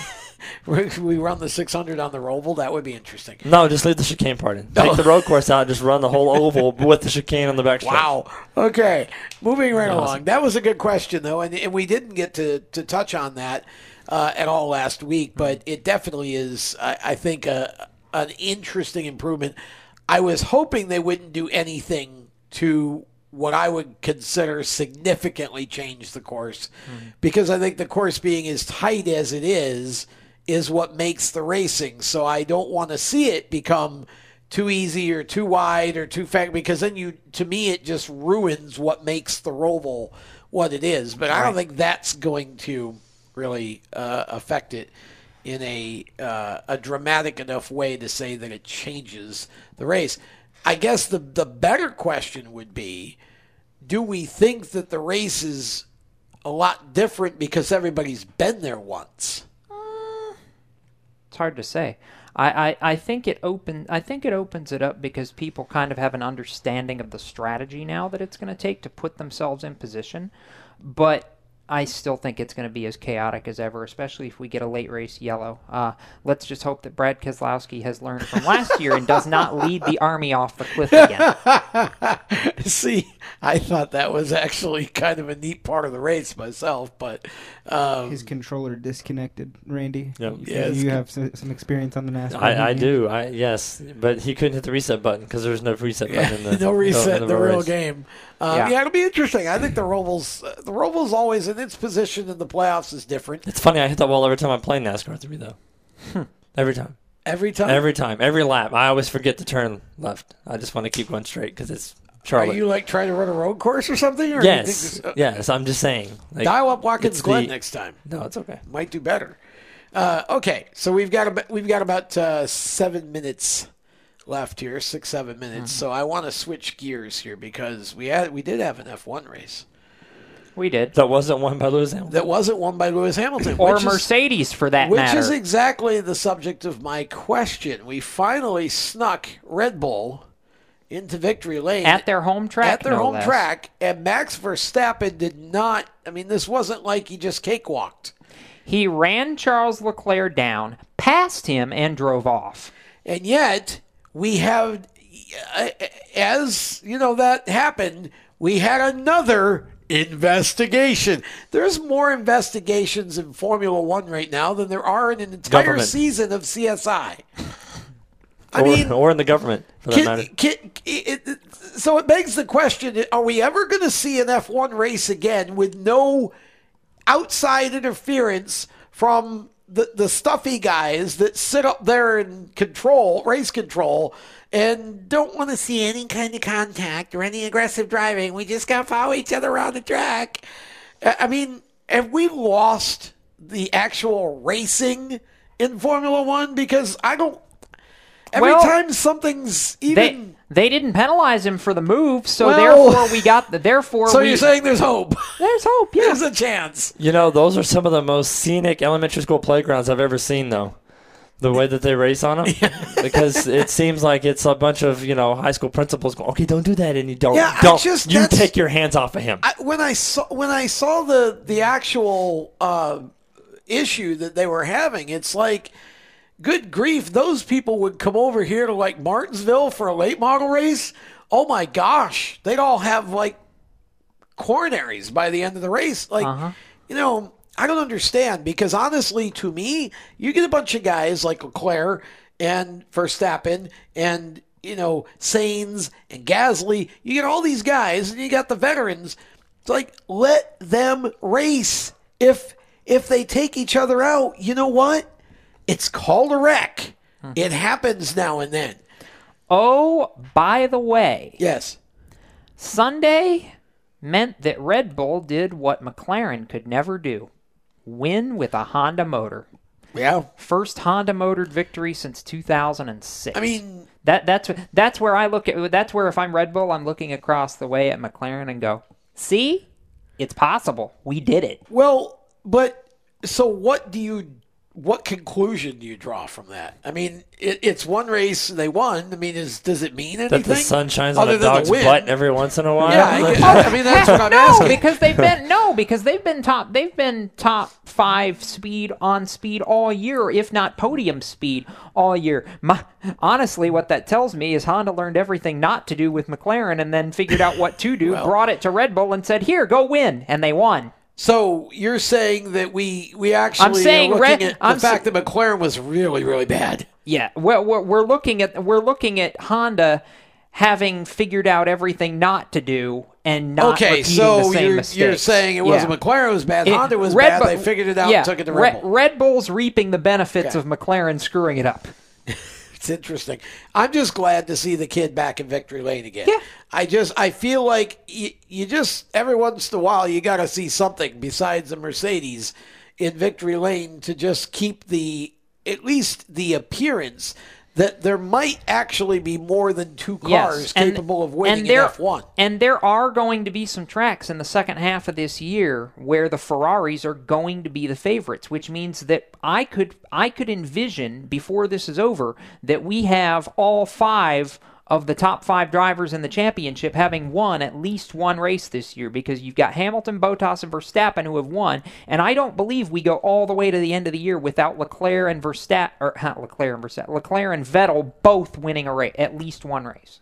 So you, I was going to ask I- about Leclerc. That was my next question. Leclerc is absolutely going to win a race this year, You- and, and and if Sebastian Vettel ever gets out of his own head, he'll win too.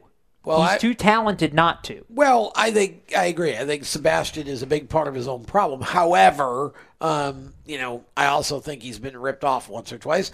Um, so Leclerc wins. That's interesting. I know he got second, but I mean, listen, he should have won Bahrain if not for the power unit failing on him.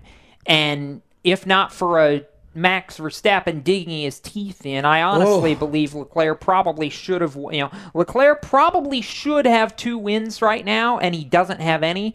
That kid is the real deal. He's extremely motivated now. He is going to win, period. real quick, can we get Gasly on the podium? Before the year's out. No, no. I'm Well, sorry. yeah, all you have to do is put bring him over there and set him down on the podium and be like, "Here you go. Change you'll never, sign. you'll never experience this on your own, but here you go. Stand there for ten seconds." I don't mean any disrespect here, but what I've seen out of Pierre Gasly this year Is is, that the only way he ends up on a podium is if both Ferraris and both Mercedes wreck. Hmm. Wow. Maybe he needs to pay some money to the So, investigating people and have them it- investigate but but do you, do you feel like it's at least partially that particular team? Because I feel No! like that team's let him down big time a few times this year. No, I don't. Verstappen's now proven Red Bull car, Red Bull and Honda is a race-winning combination. I I believe Pierre Gasly was extremely overhyped. I'm not going there yet. Uh, okay, Jacob, take us out. All right, yeah, we're we're done. We're done. surprisingly, we burned a lot of time, and it was it was a lot of fun. We want to thank. Uh, I, I know he's not here now, but certainly a thanks to Nick Loden for coming in and joining us for the for the first half of the show tonight, and also thanks to our partners at HMS Motorsport, the leaders in motorsport safety, mycomputercareer.edu, training for a better life, and strutmasters.com for everything they do to make what we do at Race Radio possible. So for Tom Baker, Randy Miller, and Chris Murdoch behind the glass, I'm Jacob Seelman. Keep it off the wall. If you're headed to a racetrack, we might just see you there. Have a safe racing weekend. Good, Good night. night. You've been listening to Lead Lap Radio powered by HMS Motorsport, the leaders in motorsport safety. You can find them on the web at hmsmotorsport.com.